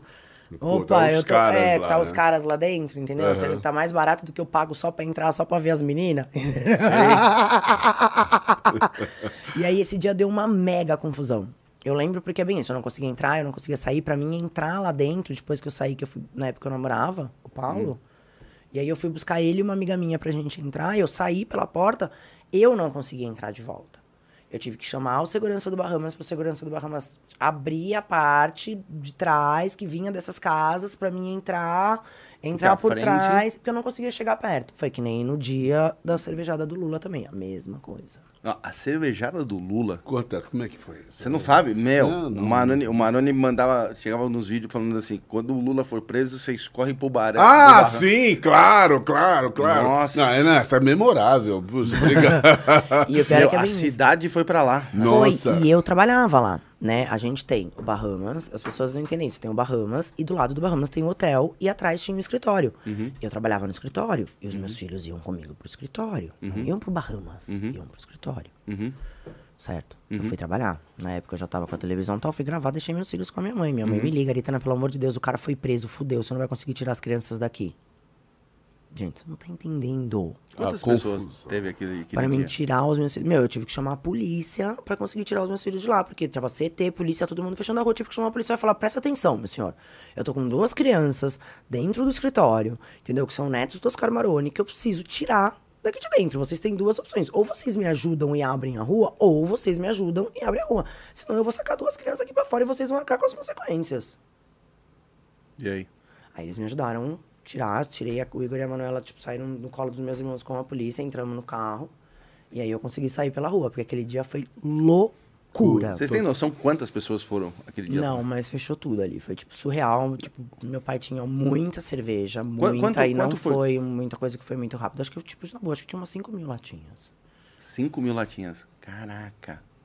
E foi. Porque eu, eu, eu recebi vídeo naquele dia, assim, à frente do mar, do. do Aí, aí do meu pai botou Bahamas. as meninas pra fora, É, ficou fazendo exatamente, que as minas- é, dancinha. dancinha. E é bem isso, aí eu dentro do carro. Aí meu marido falava assim pra mim, olha o que, que as crianças são obrigadas a ver. Aí eu falei, peraí, eu vou deles. né? Oi, hello. Você lembra a, a vozinha deles? Aqui. Conhece. É o vô deles, gente. Não, não é bem isso. Tipo, não tem o que fazer. Meu pai é o vô deles, é esse louco aí que a gente já acostumou. Pra vocês, as pessoas chocam, a gente já é normal. Seu, seu marido é mais tranquilinho perto do seu pai, perto da sua é, família? a minha só. Bem mais. Meu marido é filho de português. Hum. Entendeu? Aquela coisa pá, entendeu? Uhum, A criação tal. No Brasil ele ainda nem tem, só tem uma irmã, a família dele toda mora lá. Não tem nem mais nem pai nem mãe. Só que assim, o Paulo me conhece desde que eu tenho 14 anos. Então ele cresceu. A gente, tipo, né? Hoje em dia acho que nem tem mais isso. A gente era amigo de rua. Uhum. A gente morava todo mundo ali no Oscar Freire pra cima da Teodoro e todo mundo frequentava o clube ali da medicina. Tá. Então a gente, todo mundo conhecia. Minha mãe conhecia a mãe dele, que conhecia meu pai, que conhecia todo mundo. Então a gente cresceu todo mundo junto. Uhum. Tanto que meu pai ainda fala, ele fala, mano, eu vejo o Paulo como um filho, porque ele vê meu marido desde pequeno, meu irmão. Meu irmão conhece meu marido desde que ele tem cinco anos. Então, o Paulo é trabalhou lá, e talvez acho que o Paulo vai voltar a trabalhar lá, porque a gente trabalhou durante muito tempo, eu e meu marido com meu pai. E o Paulo era a pior pessoa, porque o Paulo que levava todas as buchas pro meu pai, porque como meu pai confiava muito, confia, né? O Paulo que mexia com toda a parte de contabilidade. Entendi. Então, pô, era difícil, né? Imagina seu sogro todo dia te levando bucha. Aí, mano, eu falei, chega. O Paulo tava super estressado, queria tentar uma outra área, foi pra outra área, ele tá já oito anos, mas meu pai tá me enchendo o saco. Por isso que ele me ligou ainda esses dias, que ele, mano, eu preciso de ajuda de vocês, preciso que vocês voltem, preciso de não sei o quê, quero ajudar vocês tal, não sei o quê. A situação tá difícil pra todo mundo, né? E meu pai é o tipo de pessoa que, como ele já falou pra mim no telefone várias vezes, eu te ajudo, dando trabalho. Dinheiro não. Porque todo mundo acha que eu sou filhinha do papai. Isso aqui não. Meu pai nunca me deu dinheiro. É, não sei, também, eu não tenho essa visão também do Maroni, não. Ele nunca me dá, tanto que é bem isso. Na, na época da pandemia, a gente, eu e o Paulo, a gente morou, eu moro de aluguel, moramos durante muito tempo, né? O universo sempre conspirando a favor, graças a Deus. Uns três meses, assim, tipo outubro, antes da pandemia, a casa que eu morava, o cara vendeu. E eu tive que sair. E não achava um lugar pra ir e tal. Minha mãe ainda falou, né? Minha mãe mora hoje em dia na casa que a gente morávamos todos nós. Então é apartamento que era do meu pai, que morávamos nós cinco tal, que somos. É bem grande. Minha mãe Tana, vem pra cá, mano, eu tô sozinha. Sabe? Aí você procura uma casa com calma, pra você não mudar com muita pressa e tal. E veio a pandemia. Tô morando na casa da minha mãe, gente. Minha mãe foi embora pro interior, me largou lá com a casa dela. As pessoas ainda falam assim: "Não, meu pai, você não vai sair daí? Eu fiz, não, tô ótima aqui, Sua mãe tá onde? no interior. Na Quando ela fazenda? voltar, eu penso, é, tá lá. Entendi. E ela não volta. Ah, vou tomar a vacina, eu volto. Ô, mãe. Ah, não, agora inventaram a terceira dose, só vou voltar depois da terceira dose. Ah, e pelo jeito vai eu, ficar, tô, né? eu não tô achando ruim. Sim. Eu só ligo pra ele e falo, olha, tô mudando as coisas aqui, entendeu? Já mudei um jardim, já mandei fazer os negócios. Falei, a hora que ela chegar na casa dela, ela nem tem mais casa. Ah, mas é, mas ela já tá deixando mesmo pra você, né? Ah, não, mas obrigado, eu não quero aquela bucha daquele tamanho, não, gente. Pelo amor de Deus, aquele apartamento, pelo... ficou louca. Eu proibi as crianças de se movimentarem no andar de cima da casa. Eu falei, você tá louca, bicha? Como é que eu limpo tudo isso? É três dias pra limpar uma sala aqui. Que trampo, hein? Que... Mas eu não sou a filhinha do papai, eu ainda brinco. Quando as pessoas falam isso, ai, porque ela é a filhinha do papai. Eu falo, gente, se eu fosse a filhinha do meu pai, meu pai me desse 10 mil reais por mês pra mim não fazer nada, eu só chamar ele de meu amor, eu não ia ter vergonha de falar isso, porque tem muita gente que faz isso, mas meu pai não é o caso. Sim, sim. E o, o seu pai teve... Seu pai ainda tem aquela caminhonete grandona? Pica-pão tem. Tem? Cara, é, é um... É, também é um... É uma... É, uma ima- é um, é um É um símbolo, ícone, é um símbolo, é um símbolo não, do... nem fala disso. Uma vez a gente foi pra praia, eu e meu irmão. Aí meu pai tava fazendo uma ação lá em Maresias, com, do Bahamas, com o pica-pão. Aí meu irmão, é, vou pegar o carro. Eu falei, mano, fica esperto, você vai pegar o carro, vai dar merda, mano. Meu irmão bebe, eu já não sou muito de beber. Não, e aqu- aquele carro ali, bebê, não dá aquilo ali. Eu preciso contar pra você, né, que o carro, né, que conhece Maresias, gente, aquele negócio é um... Sim. Parou dois carros de cada lado ali, já não passa nem as caminhonetes, imagina aquilo. Meu irmão vindo, fim de tarde, assim, tal, bateu, pior que eu não tava nem bêbado, na hora que bateu aquele solzão na cara, o taxista na frente abriu a porta. Nossa. Pum, levou. Não, levou, ele não viu que ele levou a porta do cara, tá ligado? Aí depois dessa, meu pai meio proibiu a gente de brincar com o pica-pau. Você sabe qual que carro é esse? Não, não, não. É uma Hammer, não. Não, Não. é um Bigfoot. É É, um uma. Big- É um, meu, pai, meu pai e os meninos da 89 na época, né? Foram os Sim. mesmos que fizeram. É um, é um Ford 14 mil. É um caminhão que eles transformaram numa Ah, picape. sim, sim. Aí o sim, meu é sim, sim. vermelho, o da 89 é preto. É. E aí aqueles Bigfoot, que sabe aqueles carros Tô ligado. com aquelas rodas gigantescas, mano? Nossa, é muito É louco. escada de bombeiro só pra entrar dentro do carro. Aí ele fica na frente do Bahamas. É, É. tá- E aí ele é adesivado com duas joaninhas transando, porque não pode ter imagens de pessoas transando. Aí meu pai pôs o joaninha transando, que é fofinho. Mas, ó, posso falar? Era até vindo do Maroni, foi até fofinho mesmo, porque eu tava imaginando ele colocar duas pererecas. Mas você já entrou no Bahamas, gente? Quando você entra no Bahamas, tem o folder. Você já foi lá? Não. Nossa, gente, ai, eu não sei se ele tem mais, senão eu peço pra ele mandar pra vocês. É um folder desse tamanho, assim, ó, gente, tipo, enorme. Vocês não estão vendo, né? Tipo, quase um metro, assim, de um grelo gigante, todo suado, assim, pingando. Aí, tipo, né? As pessoas falam, gente, oi, é que nem. Quando você. No, no, no- uma coisa engraçada, quando você sobe nos, nos quartos do Bahamas, tem uns quadros do Kama Sutra super antigo, da época do original e tal. Aí as pessoas sobem e falam, nossa, mano, que legal. Eu falo, gente, isso eram os quadros do corredor da minha casa.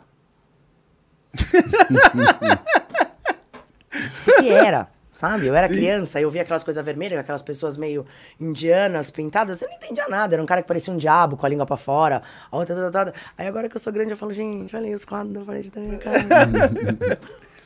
Cara, deixa eu te falar uma coisa, Litana. Você é uma pessoa que, é, quando você entrou na TV, você já participou de todos os programas de... Quase todos. Quase todos, né? De, de reality shows, assim, né? Eu quero Big Brother esse ano. Se não chegar em casa, ó. vou tentar fazer a inscrição, Cara, que eles abriram mais 20 Posso mil. falar? O Boninho... Ô, Boninho, falar pra você. Não, vai ser sucesso. A filha do Eu não sei Maroni, se eles têm coragem. A filha do Maroni, hein, Boninho? Você tá vendo o que eu falo? Meu medo é esse. Será que eles têm coragem de Não. atentar? Porque é o que eu falo, gente, eu falo, gente, tem um monte de olheiro por aí. Eles abriram mais 20 mil inscrições, que eu não sei se abre hoje ou amanhã, eu preciso fazer É. vídeo.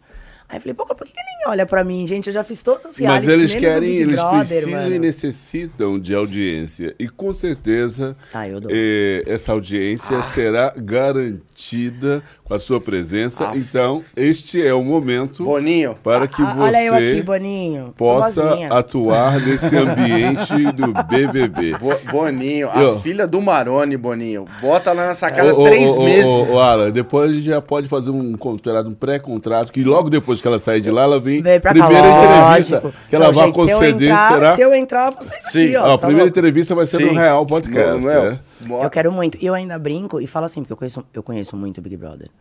E aí a galera fala, Tana, você tem que entrar. Só que quem conhece fala, mano, eles vão ter um problema bem sério com você lá dentro. Porque, tipo, eu sou tipo Harter, né? Sim. Então se eles não controlaram o Harter, vai ser bem difícil eles me controlarem também. Ah, Boninho. É Ah, mas é- é basicamente é porque audiência. É audiência, é o que Sim. eles querem. Esse que é o meu problema. E ela, É, e ela, e ela não manda recado, Boninho. Não manda Ô, recado. isso daqui, ô, Boninho, isso daqui vai ser, ó, cada dia É um flash. é um flash, Boninho. É o flash e a audiência É o que subindo. eu falo, eu falo, gente, tipo, eu já fiz quatro, um Reality. quinto que tá vindo aí, que já tá gravado, mas eu esperar aí pro ar, então não posso falar, mas já tá gravado.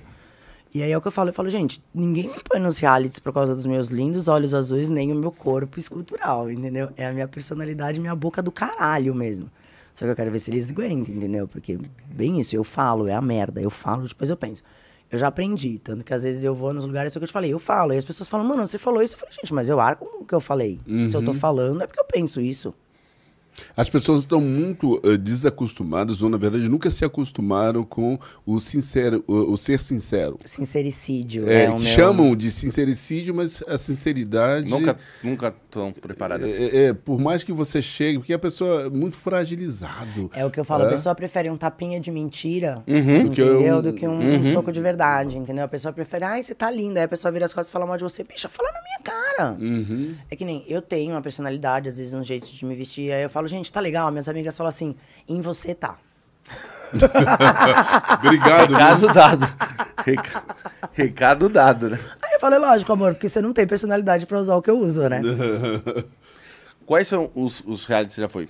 Power Couple. Masterchef, A Fazenda e o Troca de Esposa. Que pra mim foi o mais difícil de todos. Vamos falar do troca de... Vamos começar pelo troca de esposas. Cara, eu imagino como deve ser difícil. E como é que é... Ah, assim, a gente sabe, a gente, quem conhece o programa, resumindo, é assim, você troca durante uma semana a vida da sua casa. Exatamente. E aí, tipo assim, você vai pra casa do cara... a É, da, mina- na mulher do cara, ou vice-versa. Essas temporadas novas, eles estão trocando não só mulher, eles estão trocando homem também. Mas Tá. é que aí depende do artista, né? Então, no caso, o artista, se é o homem, ele troca e aí trocam os pais na casa, assim Tá. dizendo. Aí que eu, eu lembro da... Quando você foi participar, eu lembro assim que você foi pra casa. Porra, também zoaram, né? Mas a gente, eu sabia que eu falava, gente, ou eu vou pra uma casa de, de vegano, ou eu vou pra uma casa de, de crente. crente. É, tá- É, exatamente, seria ele. A Record é incrível, gente. Trabalhar com eles é foda. É, aí te colocaram numa casa de, de vegano. Não, problema, Não. vamos resumir, o problema não é eles serem veganos, o problema é eles serem, tipo, tapados xiitas. É, eu lembro, eu lembro. Eu lembro de um momento, eu, eu assistindo, porque meu, eu sempre curti você. Eu nem imaginava que um dia eu ia estar de frente com você aqui fazendo entrevista. Mas Tá assim, eu lembro. Eu lembro, eu lembro Não, é que eu lembro, eu lembro de, uma, de, uma, de, uma, de uma parte, uma hora que quando você foi lá pra casa deles, aí, tipo, é, você, você come carne, não sei o que lá. Eu Não- vivo à base de carne. Então, meu, eu também amo. E, e, e aí, tipo assim, a filha deles falando que não, você não ia, lá não podia entrar carne. não sei- podia, não pode, gente. É, é tipo assim, eles não deixaram eu entrar. O programa foi como você falou, são uma semana, três dias as regras deles, três dias as minhas regras. Então quando você chega, você conhece e tal. Fora que, tipo, eu vou falar umas coisas assim, né? Tipo, a produção me conhece. Né? Filha de Oscar Maroni. Aí, tipo, Aritana, o que, que você tem na mala? Te interessa. Não tô indo pra fazenda, vocês não precisam ver minha mala. E mesmo assim, quando você vai pra reality, mesmo quando eu vou pra ficar no hotel, eles também não vasculham a minha mala. Eles já sabem muito bem o que eles vão achar lá dentro. Aridana, o que você tem na mala? Eu fiz, não interessa. Ele interessa sim. Eles vão abrir sua mala porque eles vão tirar tudo que você tem que é testado em animal ou roupas que sejam de seda, de couro, de não sei o quê. Tipo, essas minhas coisas que eu uso, tudo, eles tiraram tudo. Aí eles, vai, Aridana, abre a boca, você tem um vibrador na mala? Eu fiz. Eu falei, amor, você acha que eu vou ficar sete dias sem meu marido com o dedo? Uhum. Aí eles tiraram o vibrador. Hum. Então, eles começaram a tirar as coisas. Quando veio a mudança, o cara, ele tava se achando muito malandrão na história, porque ele tinha um amigo da Folha. Então, ele virava pra mim e falava assim, não, porque meu amigo da Folha falou que você vai se dar mal, porque você acha o quê? Que a hora que isso for pro ar, eles vão ficar... Desculpa o palavreado, tá, gente? Mas como ele falava. Você acha que eles vão ficar do quem? Do lado de uma louca barraqueira que é filha de dono de puteiro ou dos veganos que salvam os animais? Nossa, mas que- Nossa, que extremo. que, imbecil. Hum. Você entendeu qual que era, qual que era a pegada deles lá? E aí eles jogavam um jogo muito feio, que eu falava pra eles. Eu falava, gente, vocês vão se dar mal. Porque as pessoas, todo mundo me pergunta, gente, é de verdade? Reality, é de verdade. Se pegar nós aqui, ó, e trancar cinco dias dentro dessa salinha, amor, no sexto dia a gente tá dando um tapa na cara do outro. Fácil. Entendeu? Não precisa de muito, não. Então, é de verdade. E essa pessoa vinha com isso, entendeu? Com essa arrogância toda, com essa ignorância que eu não tenho. Que a menina, vou te dar um exemplo. Essa menina era campeã de pismo. Eles não são veganos há anos. Esses caras, quando eu fiz o programa, fazia três anos que eles eram veganos. Eu tenho amigos meus que são muito mais veganos que eles, que cresceram com pais veganos, que realmente nunca comeram uma proteína. E aí eu ouvia da boca dessa menina do tipo assim, meu, meu sonho é voltar a saltar, só que minha mãe não deixa. Gente, que mãe é essa que impõe uma ideologia dela num filho? Ou quando eles liberaram e o cara virou, né, pra produção e falou assim: é, porque se a Aritana quiser comer aqui dentro, ela vai ter que meter o pé na porta. Mas, é, mas você está mostrando aí exatamente é, tanto a relação sexual do povo no geral, como a, a relação do dia a dia. É muito, é muito fake. As pessoas no dia a dia são muito fake. Eles eram caso. todos de mentira, tanto que era bem, essa menina tinha um cabelo rosa, amor. Que era o que eu falava pra produção. Eu falava, como que ela pinta o cabelo de rosa? Sim. Se eu não posso escovar o dente com a minha Colgate. Porque eu cheguei lá, eles tiraram meus shampoos. Eles tiraram meu condicionador. Eles tiraram minha pasta de dente. Porque você só pode escovar o dente com carvão. Você só pode lavar o, o cabelo com coisas que, tipo, são testadas em animais. Que não são. Isso eu concordo, não tem que testar em animais. Mas tudo bem, amor. Se a Unilever tá testando, eu não posso fazer nada se eu uso seda. Vai xingar a Unilever. Posso tentar mudar. Posso, mas é muito mais caro. Um, um shampoo.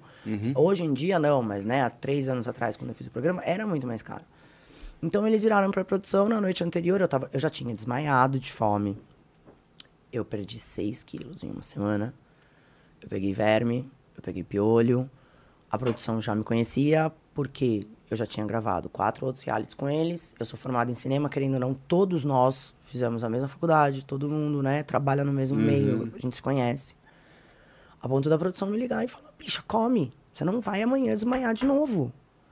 Eu falei, vocês não estão me pagando pra ser de verdade. Então, amanhã eu acordo daquele jeito que vocês sabem quando eu acordo, porque vocês já me tiraram proteína na fazenda, vocês sabem como eu fico. Acordei de manhã, o diretor chegou e fez, Tana. Eu falei, agora. Enfia no carro, eu quero presunto, queijo, porque eu não quero comer manteiga. Era pão de manhã com manteiga de cacau. Eu me sentia, tipo, comendo batom, assim. Agora, me leva no mercado. Tana, ele, a gente ouviu ele falando que você só vai entrar com comida aqui se você meter o pé na porta. Opa! E qual o pé? Direito ou esquerdo? Só que é isso que eles não entenderam em relação a mim. Sou brava, sou, sou folgada pra caralho, espaçosa. Mas meu pai e minha mãe me ensinaram a aceitar a ideologia e a opinião dos outros. Uhum. Você é vegano, é um Ok. direito seu. Eu sou carnívora. Você tá respeitando o meu lado? Não. Eu tô respeitando o seu, não tô? Ok. Ótimo. Então você acha que é assim que vai funcionar? Foi aí que eu ouvi da boca dele. Você acha que a barraqueira, a dona de puteiro que vai ficar feio? Falei, bem-vindo ao jogo. Eu vou te ensinar a mexer com televisão. Mas eu falei, você presta bem atenção, porque o recado já foi dado. Falei, você presta bem atenção. Falei, vocês têm acesso à internet, vocês têm acesso a tudo. Eu aqui dentro não tenho acesso a nada. Você sabe muito bem com quem eu sou, muito bem com quem você tá mexendo. Falei, agora você vai mexer com escorpião e ascendente leão. Falei, você vai jogar? É o jogo a gente vai jogar. E aí virei pra produção e falei, pode me dar a bicicleta. Eles, onde você tá indo? Não sei o que. Eu falei, agora, me dá uma bicicleta. Tana, você não pode sair sozinha. Falei, liga a câmera e vem comigo. Comprei presunto, comprei queijo, sentei. Cheguei lá, peguei um banquinho, sentei do lado de fora. Ele veio, você não vai entrar? Fiz, não. Eu respeito a sua ideologia, você respeita a minha. Ótimo. E aí o programa virou o que virou exatamente por isso, porque tipo, nem eles acreditaram. E tipo, essas crianças sofreram um preconceito muito grande quando o programa foi pro ar de me ligarem, de me pedirem ajuda. E eu falava, mano, não tenho como ajudar. Se vocês, não se têm- ajudaram. Vocês têm que né? arcar com consequência do que Ex- vocês fizeram comigo. Aham. Ainda, tipo, a louca da mulher, ela ia.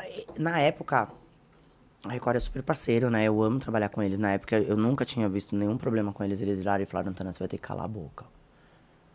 Você não pode abrir a boca, você não pode ir em programa de televisão nenhum, você não pode se defender, você não pode fazer nada nas redes sociais, porque a gente vai processar essa mulher. Porque ela veio começar a falar que o programa era de mentira.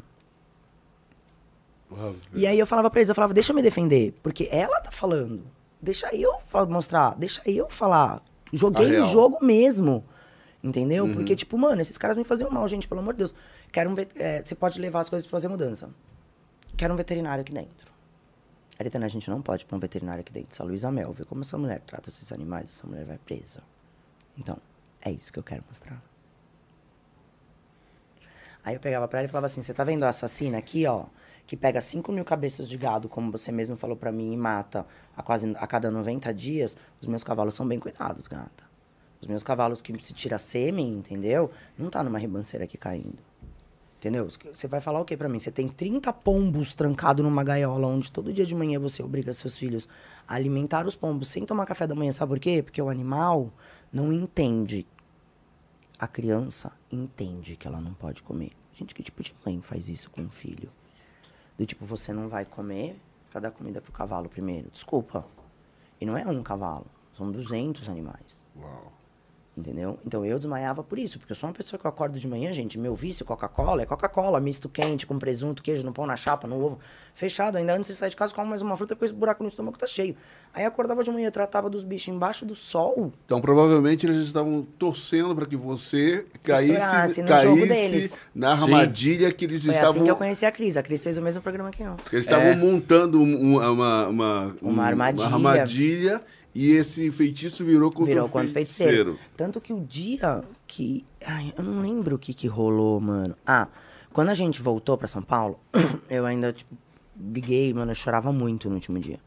E a produção, todo mundo é meu amigo. Eles, Tana, calma, mano, calma, calma, tá acabando. Eu falava, gente, eu sei.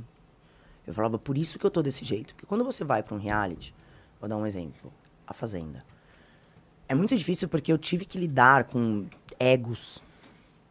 Coisa que eu nunca tinha lidado, sabe? Com egos muito fortes. E eu ainda, tipo, ouvi uma do Harter lá dentro que eu amei, que ele, tipo, cala a boca todo mundo aqui, porque tirando o Dinei e a Tia Rita, todo mundo aqui é subcelebridade, amor. Você concorda? O Dinei é um puta jogador de futebol. A Rita Cadillac é a Rita Cadillac. Agora, tipo, eu, os Big Brother, Naim. Gente, quem é nós na fila do pão? É um bando de bosta. Só que é um, é um, um ego muito louco. É um jogo muito sujo. Sabe? É onde, tipo, eu. Quando eu saí, eu vi o Conrado e o Dinei tentando jogar a Tia Rita contra mim, sabe? Então eu acho que eles acharam que se joga o jogo sujo desse jeito. Eles têm que entender que não é assim, gente. Eu não jogo o jogo sujo desse jeito. Então eles se assustaram. E aí quando eu cheguei no hotel, eu tava chorando muito. E aí, por coincidência, a gente chegou no hotel e eu tava chegando o Paulo com ela e o Paulo me viu chorando. E ele, imagina, o Paulo me viu ficar 50 dias na fazenda e a hora que eu saí de lá de dentro, mano, ele me viu felizão na hora que ele me viu no negócio. Ele não acreditava. E a produção falava pra mim, cala a boca, Tana, pelo amor de Deus, mano, a gente não tá conseguindo controlar o Paulo. Porque ele me conhece desde os 14 anos, mano, pra ele me ver do jeito que ele me viu. Ele ficou. Ele ficou tocado, né? enlouquecido. A hora que eu sentei pra conversar, a Tiziane me abraçou, porque eu já tinha conhecido a Tiziane, ela me abraçou e falou, mano, você é muito foda pra aguentar o que você aguentou.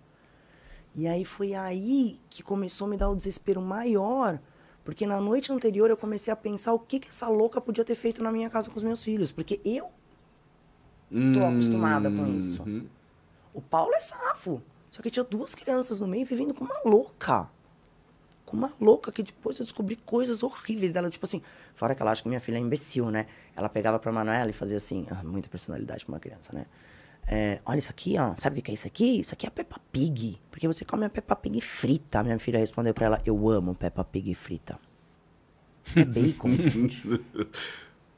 Mas engraçado isso você mostrando que é, existe um estereótipo na cabeça dos preconceituosos onde o Oscar Maroni é alguém que não conseguiu construir uma família bem estruturada pelo Pela de criação, ou criação pelo trabalho dele, pelo mundo que ele vive. Muito antes, pelo contrário, você está mostrando, já mostrou e continua mostrando que é, quando há essa franqueza, há essa liberdade, sem a libertinagem, mas a liberdade, você então tem a autogestão de uma maneira extremamente. Ou respeita, né, mano? Essa casa eu descobri que era uma casa de poliamor depois, né? Morava um monte de gente e tal. E um dia a gente tava conversando de noite e tal. Tava fumando, tinha acabado de terminar o programa. E um dos meninos olhou e falou assim: Ah, tia, o que, que você acha de homofobia, né? Sempre fui uma pessoa que adora conversar sobre sexo e tal. Eu nunca já pensei em até fazer um programa sobre sexo. Acho que vai me dar mais dinheiro que cozinha, talvez. Aí, mano, eu falei, ah, mano, eu acho que não devia nem existir. Porque é ridículo, mano. Tipo, se você não gosta. é- é- eu vou falar um negócio que o brasileiro não entende muito, mas, tipo, se você não gosta, é um direito seu, amor. Mas cala a boca e fica quieto. Uhum. Sabe? Não interfere, não, não abre a boca e conta que você é uma pessoa escrota que tem um preconceito. Guarda pra você, entendeu? E aí eu falei isso com os meninos e tal. E aí na hora eu tive um instalo. Eu falei, é, mas é mais ou menos o que vocês estão fazendo comigo, né? Porque vocês estão me segregando ao, tipo, ao cocô do cavalo, porque eu sou uma pessoa que como carne.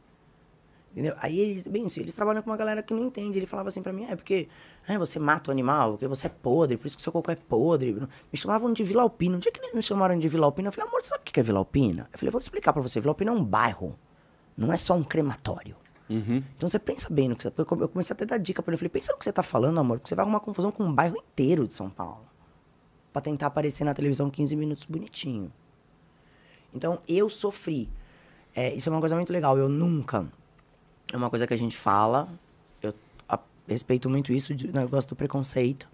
Nunca tinha sofrido. Nunca tinha sofrido preconceito por ser filha do meu pai, por meu pai trabalhar com o que ele trabalha, ou por, meu, tudo que eu fiz nos realities de hater, da minha forma de agir. Nunca. Eu nunca sofri um preconceito tão grande na pele quanto essas pessoas fizeram eu me sentir pelo simples fato de eu comer carne.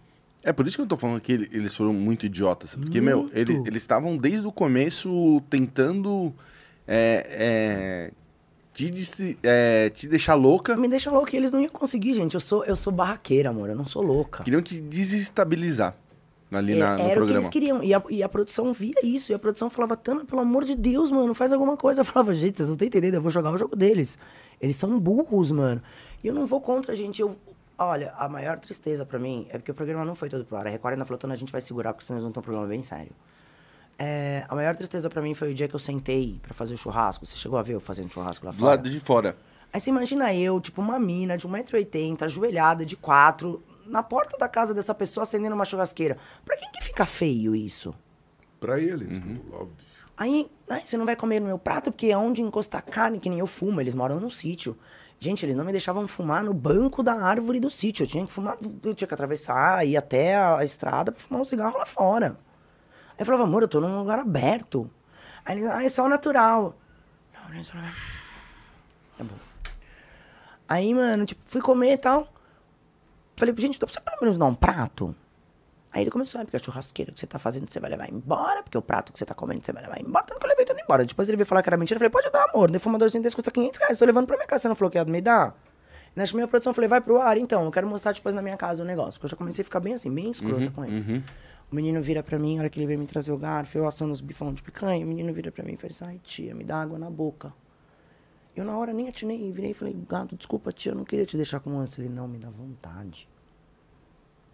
Sim. Não precisa falar mais nada, né, mano? E eu fiquei com muita dó desses moleques. E você teve notícias depois? Eles vieram atrás de mim, me pedindo bastante ajuda em relação ao que eles tinham feito pra mim, tipo, me pronunciar nas redes sociais, tentar ajudar, mas a Record tinha me travado. A Record me proibiu de fazer tudo. Tudo. Uhum. Eles falaram, Tana, a gente não quer que você abra a boca pra falar. E a Record processou eles? Deve ter processado. Entendi. Cara, eu vou falar uma coisa pra você. É, é, esse programa, eu achei que isso é muita. Tem que ter muita coragem de você trocar é, de casal assim e morar na casa de uma pessoa assim durante uma semana. Cara, é um. Mas é que, meu, eu já. Gente, eu acho que não existe nada pior do que você, tipo, cair de paraquedas dentro de uma fazenda. Sim. Então, pra Não. mim, qualquer coisa não tinha Não, mas não, como mas ser não, pior não, não, mas aquilo. não, não, Mas mas foi. Então, mas Muito a é muito pior. Não, a fazenda é- que nem o BBB. A fazenda é outra pegada, porque assim, ó, a fazenda você tem assim, ó, eu quero ir, você quer ir, ele quis ir e aí tá tudo Todo certo. mundo se comendo lá dentro, mano. Não existe caráter dentro de reality, gente. As pessoas chegam a um nível que você não tem noção. Tanto que eu saí por conta disso. Não, então, mas aí tava ali. Agora, no, no, no troca de casais, você entra na. Vocês trocam e ficam uma semana na casa, meu. Com, Mas, gente. pô, é a- muito mais mas a- embaçado. Não é. A Record, eles falaram. Quando a gente terminou, eu conheço, né, gente? Muitos amigos meus. Quando terminou, eles falavam assim: Tana, você não tá entendendo como que vai o programa no ar. Se prepara. Porque eles falaram, mano, a gente nunca teve um conteúdo desse pra gente saber como que isso vai arcar com as consequências. Porque é sempre uma coisa legal. Bem leve Bem tal, leve. né? Existe uma troca, entendeu? Então, tipo, a brincadeira lá é assim: eu sou cozinheira, certo? A Record, quando eu fiz o Power Couple, que foi antes desse programa, eles me viram passar, tipo, sei lá, até o Nádia e o The Black irem embora. Todo dia eu inventando coisa vegana pro The Black pra Nádia comer. Como eu tenho amigos meus que são veganos, o meu desafio era esse. Então, sempre é assim, pô, se você não come carne, ou não come isso, ou não come aquilo, você vai comer na minha casa. um- Generosidade. é, não acho que não é nem. Eu, eu, sou, eu, eu gosto de um desafio. Então eu vou fazer você comer a mesma coisa que eu tô comendo, Uhum. só que da maneira que Mas você. isso é- isso é come. empatia. É empatia. É você, tipo, trazer a pessoa pra você. Eu ainda sou bruxa. Meus amigos sempre brincam e falam que, tipo, mano, que eu sempre usei meus caldeirões e as comidas pra manipular as pessoas. E eu uso muito da comida pra isso. Então, é uma, é uma arma que eu tenho dentro de um reality. Não vou negar, entendeu? Se eu cozinho e eu tenho como fazer isso, mas eu arrumo um monte de briga por conta disso. Então, eles me viram cozinhar. Quando eles me levaram pra fazer o programa, eles são donos de um restaurante vegano. Dentro desse sítio. Então, a brincadeira da Record era o quê? Era uma troca. Uhum. Onde eu ia ensinar eles a fazer comida vegana. Onde, tipo, sei lá, o que, que, que eles queriam me ensinar na vida, sei lá, plantar uma horta. Obrigado, amor. Plantar horta eu planto desde que eu tenho 5 anos de idade na fazenda do meu pai, mas tudo bem. Tipo, que- tanto que eu ensinei eles. Mas, sei lá, uma troca de pessoas. Eu sou uma pessoa que eu gosto de estar com as pessoas. Eu gosto de estudar as pessoas. Eu gosto de entender o ser humano. Acho que isso vem muito do meu pai, que sempre analisa as pessoas. Então, pra mim, ia ser muito legal, uma experiência que ainda a galera falava assim, pra mim, os veganos eram mais difíceis do que se eu pegasse uma pessoa da igreja. Então eu falava, mas se eu for, eu vou aprender sobre uma coisa que, tipo, nunca aprendi na vida. Exatamente, Entendeu? Eu, eu penso assim na vida, eu sou muito poliana. Tudo na vida a gente aprende. Então, a intenção da Record era ser aquela coisa legal da Aritana, ensinar eles, por eu ter realmente, tipo, uma fazenda, ensinar talvez o trato dos animais. Eles eles são musica, musicalistas, né? Agora tem um termo que usa para nossas famílias que cantam cada hora um instrumento, todo mundo um instrumento, desculpa. Então, sabe, eles, a gente usou do, do- de mim, da Record, pra gente tentar chegar perto da Xuxa, pra Xuxa gravar essa música deles. Então, quer dizer, apesar de tudo o mal que eles fizeram pra mim, eu sempre tentei ajudar. Então, a Record queria uma coisa legal. Uma discussãozinha, outra, como tem, se você olhar, acho que o programa tá na quarta, quinta temporada já. Mas não o povo. inferno que rolou Que foi? o meu, entendeu? Tanto que, tipo, a gente ainda, eu e o Paulo, a gente brinca que a gente fala, pronto, vai lá, vai, vai começar o ano, eles vão começar o troca, o meu é sempre reprisado. Entendi, entendi. E o, o, o Paulo, como é que ele. Como é que ele passou a semana quando. Então, pra ele foi muito diferente. A mulher só chorava na minha casa. Uau! Ela só chorava porque ele comia carne, porque ele comia bacon, porque eu tenho porquinhos da Índia, porque eu tenho um cachorro. Aí ela falava assim pra mim, falava pro Paulo, ai, porque é um absurdo, porque vou botar seus filhos dentro de uma gaiola pra eles entenderem como que é viver dentro de uma gaiola, que nem o porquinho da Índia.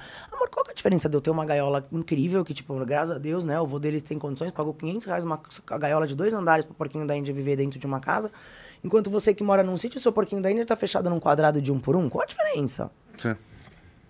Concordo. E outra, eu tenho um Rottweiler. Você já imaginou se eu soltar o porquinho da Índia Vale, no meio era. da sala com a minha preta correndo? Não dá certo. As crianças pegam um cachorro, tem um portão lá em cima, então fecha o portão. A gente morava na nossa casa alugada, que era dois andares. Era a casa, então fechava o portão, subia, soltava, soltava os porquinhos da Índia nos quartos, no corredor. Eles ficavam brincando, mas gente, tem que olhar a preta, é instinto, mano. O cachorro vai ver um rato correndo, ele não vai assustar, ele vai pegar. Sim, sim. Então essa mulher fazia isso, entendeu? Ela só chorava, só reclamava. Uma puta de uma porca, porque eu cheguei na minha casa, na minha casa, minha casa tava um nojo, um nojo, um nojo. Tipo assim, eu fiz cinco realities, gente. Eu nunca precisei ir pra um psicólogo. Eu saí desse, eu precisei ir pra um psicólogo. Eu liguei pra psicóloga da Record e fiz, mano, me ajuda, eu tô surtando. Ela falou, você tá falando sério? Eu falei, tô. Falei, bem sério. Cheguei na minha casa, mano, essa mulher tinha, tipo assim, né? Meu pai tem condições, então, tipo, eu viajava muito. Então, eu tenho um casaco de pele sintética, eu tenho roupas, eu sou menina, eu tenho camisola de seda, né, filha? Eu sou, uma, eu sou filha de uma pessoa totalmente sensualizada, amor. Você acha o quê? Que eu durmo, durmo de pijaminha rasgado, né? Mas estamos lá, né, amor?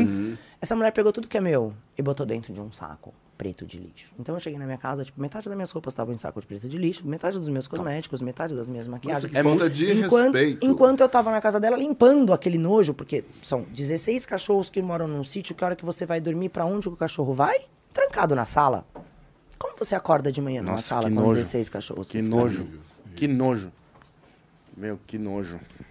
Cara, que nojo. É por isso que eu falo pra você que a Fazenda é muito. É muito mais. A Fazenda é legal. É uma loucura de ego das pessoas. Eu tinha vindo de um reality onde, tipo, eu não tinha que, desculpa a palavra, mas fuder com ninguém, entendeu? Porque no Masterchef era eu com eu. Bom, peraí, vamos, vamos, vamos primeiro pro Power Camp. O Power Camp é você e o Paulo. Eu e o Nenê. Ficaram lá quanto tempo? A gente foi pra final. Vocês- a gente só não vocês ganhou. vice-campeão, não é isso? A gente só não ganhou porque o público não sabe votar no Brasil, né, gente? Porque eu fiz 600 mil reais, ganhei de 11 provas de casal, a gente perdeu duas. Aí eles vão dar pra galera que ganhou. É que isso daí, né, gente?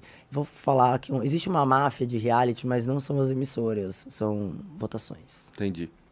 Mas aí você foi. Esses caras foram vice-campeões. Fomos pra final, eu e o Neném. Porque eu aprendi a jogar. É o que eu falo. O, o, o- Masterchef, me- desculpa, o Power Camp me provou isso. Foi o terceiro reality que eu fiz, né? Então eu aprendi como se joga o jogo. Na Fazenda, eu sofri muito os 10 primeiros dias. Porque eu não entendia. Eu olhava e falava, não, peraí, eu vou ter que, tipo, literalmente fuder com você pra mim conseguir. Gente, desculpa, eu não fui criada desse jeito. Eu fui criada do tipo, tipo, sabe? Tipo, vamos os dois juntos. A gente pode ir os dois juntos? Aí a hora que a gente chegar lá, a gente Aí o melhor, o melhor vence. vence. Entendeu? Só que eu demorei muito. No Power, eu já entrei assim. Primeiro que o Paulo não acreditou, né? Vamos dar uma resenhada. Eu saí da fazenda, três meses eu tava entrando em outro. Nenê, vamos entrar no Power Couple? Uhum. Meu marido é super calmão, gente. Ele é o oposto de meu marido. Todo mundo acha, gente, meu marido é baixinho, tá, gente? Tem 1,74m, magrinho, barbudinho, português, branquelão, assim. Aí, tipo, Nenê, vamos pro Power Couple? Uhum. Gato, tô falando sério, a Record ligou. Uhum, Maritana. Paulo, e aí, você entra comigo? Faz o quê, né, Aritana? Não pode entrar sozinho? Você vai fazer o quê? Arrumar outro cara pra entrar com você? Eu entro. Tá bom. Só que ele achou que eu não fosse entrar. E a Record mandando as coisas. E eles sempre mandam, como sempre, né? Sondam a gente pros realities e tal. Aí ele... Aritana, você acabou de sair. Você acha que os caras vão tirar você e botar no reality seguinte? Tá bom, pá. Me ligaram. Tana, você tá dentro. Liguei pra ele. Nenê, E aí? Tamo dentro. Da onde, Aritana? Do Power Couple. Estou ocupadíssima numa reunião, fazendo um trabalho. A hora que eu chegar em casa, eu falo com você, tá bom? A gente não faz isso com uma mulher, mano. Eu acabei de entrar num reality, eu não posso contar pra ninguém, entendeu? Eu não sei pra minha mãe. Aham. Porque eu não posso contar pro meu pai. Quando eu entro em reality, eu não posso contar, gente. Se eu conto, meu- meu pai abre a boca no dia seguinte. Não pode contar pro. É. Chegou em casa, eu assim. E aí, nenê? E aí, gata, beleza? Vou tomar um banho. Eu fiz, não. Subi atrás e falei, você tá me tirando, Paulo? Eu falei, conversa comigo, mano. O que, que foi? Ele, "Não, você acha que eu caí na sua piadinha? Eu falei, Paulo, não é piadinha. Eu falei, a gente entrou. Eu preciso ligar na Record e autorizar. Português, quanto que é o cachê? A hora que eu falei o cachê, o Alinho fez assim, ó. Flau! Tô dentro. Falei, que filho da puta, mano. Quanto foi o cachê? Você pode não falar? posso falar. Isso é uma coisa que todo mundo quer saber. pra eu não sempre? posso falar pra sempre. Sério? Ainda mais eu e a Vilha que sou aí, né? Aquele dia deles me chamam pra fazer mais aí. É, Aí a gente foi. E aí foi muito louco porque ele virou pra mim e fez assim: presta atenção. Eu não quero falar com você. Eu não quero que você fale comigo. Eu não quero que você me ensine nada. Eu vou entrar cru como você entrou. Eu já tava malandrona, amor. 15 dias da minha vida que eu só dormia e acordava vendo o programa lá em Israel. Não entendi uma palavra do que os caras falavam no YouTube, mas eu vi as provas.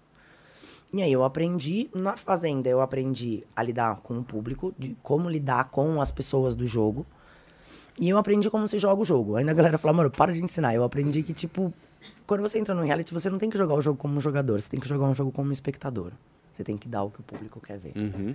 Eu não consigo deixar de ser eu. Se você vê no teatro, você vê que eu sou a mesma pessoa. Eu tenho essa personalidade, é uma porcaria. Eu falo, depois eu peço desculpa. Eu sou uma pessoa que, quando eu entro num reality, a primeira coisa que eu faço é agarrar uma pessoa que eu já levo de amigo meu e falo, mano, pelo amor de Deus, mano, se você vê que eu tô ficando vermelha, me segura. Porque eu não tenho autocontrole pra ir pra cima de uma pessoa. Eu vou fácil. Se, sabe, lembra aquele coelhinho do Looney Tunes que subiu um negocinho nas costas? Assim, ó, sou eu. Subiu, sai. Já era. Já era, entendeu? Eu vou falar o que eu não devo, vou fazer o que eu não, ah, não posso, então eu já meio acostumei com isso. Quando a gente entrou no Power, eu já deixei bem claro pra todo mundo. É, voltando, foi muito engraçado porque o carro pegou a gente, ele entrou no carro, juro por Deus, mano, hora que ele entrou no carro, ele olhou pra mim e fez assim, fudeu. é real mesmo. Ele não, até então a ele ficha não, não, havia caído, caído. a ficha. Aí a hora que você entra no que começa a vir, porque é muito legal, né, gente? É uma puta produção. Os caras vêm, monta mala, e não sei o que, te põe no coisa, você vai pro hotel. E ele falava, caralho, caralho, caralho. Aí ele, mano, peraí, eu preciso fumar um cigarro. Aí eu falava, gato, não dá, tem que tirar foto, tem que fazer isso, tem que fazer aquilo, mano. O negócio tem que acontecer. Ele não dormiu, ele passou a noite inteira acordado antes da gente entrar no programa. Cara, que pressão. Puta pressão. Tanto que na primeira festa ele tava muito louco, mano. Ele caiu de cara no chão. Meu marido bebe horrores, a produção ali tá, pelo amor de Deus, vem buscar seu marido que tava caído no chão. Quanto tempo fica. Confinado antes de entrar, Record, três dias. Não, não, mas e de programa? Lá eu fiquei quase acho que 90 dias. Você e ele? Eu e ele. E aí foi muito legal, porque, tipo assim, é uma, a gente nunca tinha ficado tanto tempo longe das crianças. E as crianças com a minha mãe, né, gente? Morando na casa da avó, com empregada, motorista, tá? Nunca mais quiseram voltar pra casa, quase isso. Aí estavam lá tal, e eu falava, gente, eu tô de férias remunerada, morando numa mansão, porque o Power Couple não tem restrição de comida, como tem a fazenda. Então eu acordava assim, eu falava, gente, eu quero fazer macarrão hoje. Vocês me arrumam uma balança e farinha? Eles arrumavam, porque pra eles é conteúdo. Sim. Então a gente morava numa mansão com piscina, com uma galera chata, porque também convivemos com pessoas chatas na vida, é normal, entendeu? E com uma galera legal. Então pra mim, pra ele foi incrível, mano. Porque a gente ficou ali ganhando dinheiro, como a gente nunca ganharia nesses três meses, entendeu?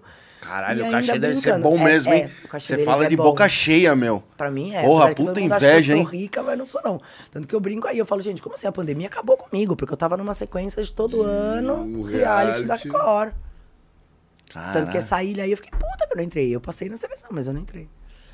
Era pra mim ter feito, era mais um dinheirinho na Record, né? Porque nós é puta, né, amor? Dinheiro no chão, dinheiro na mão, calcinha no chão. Papai ensinou sociedade.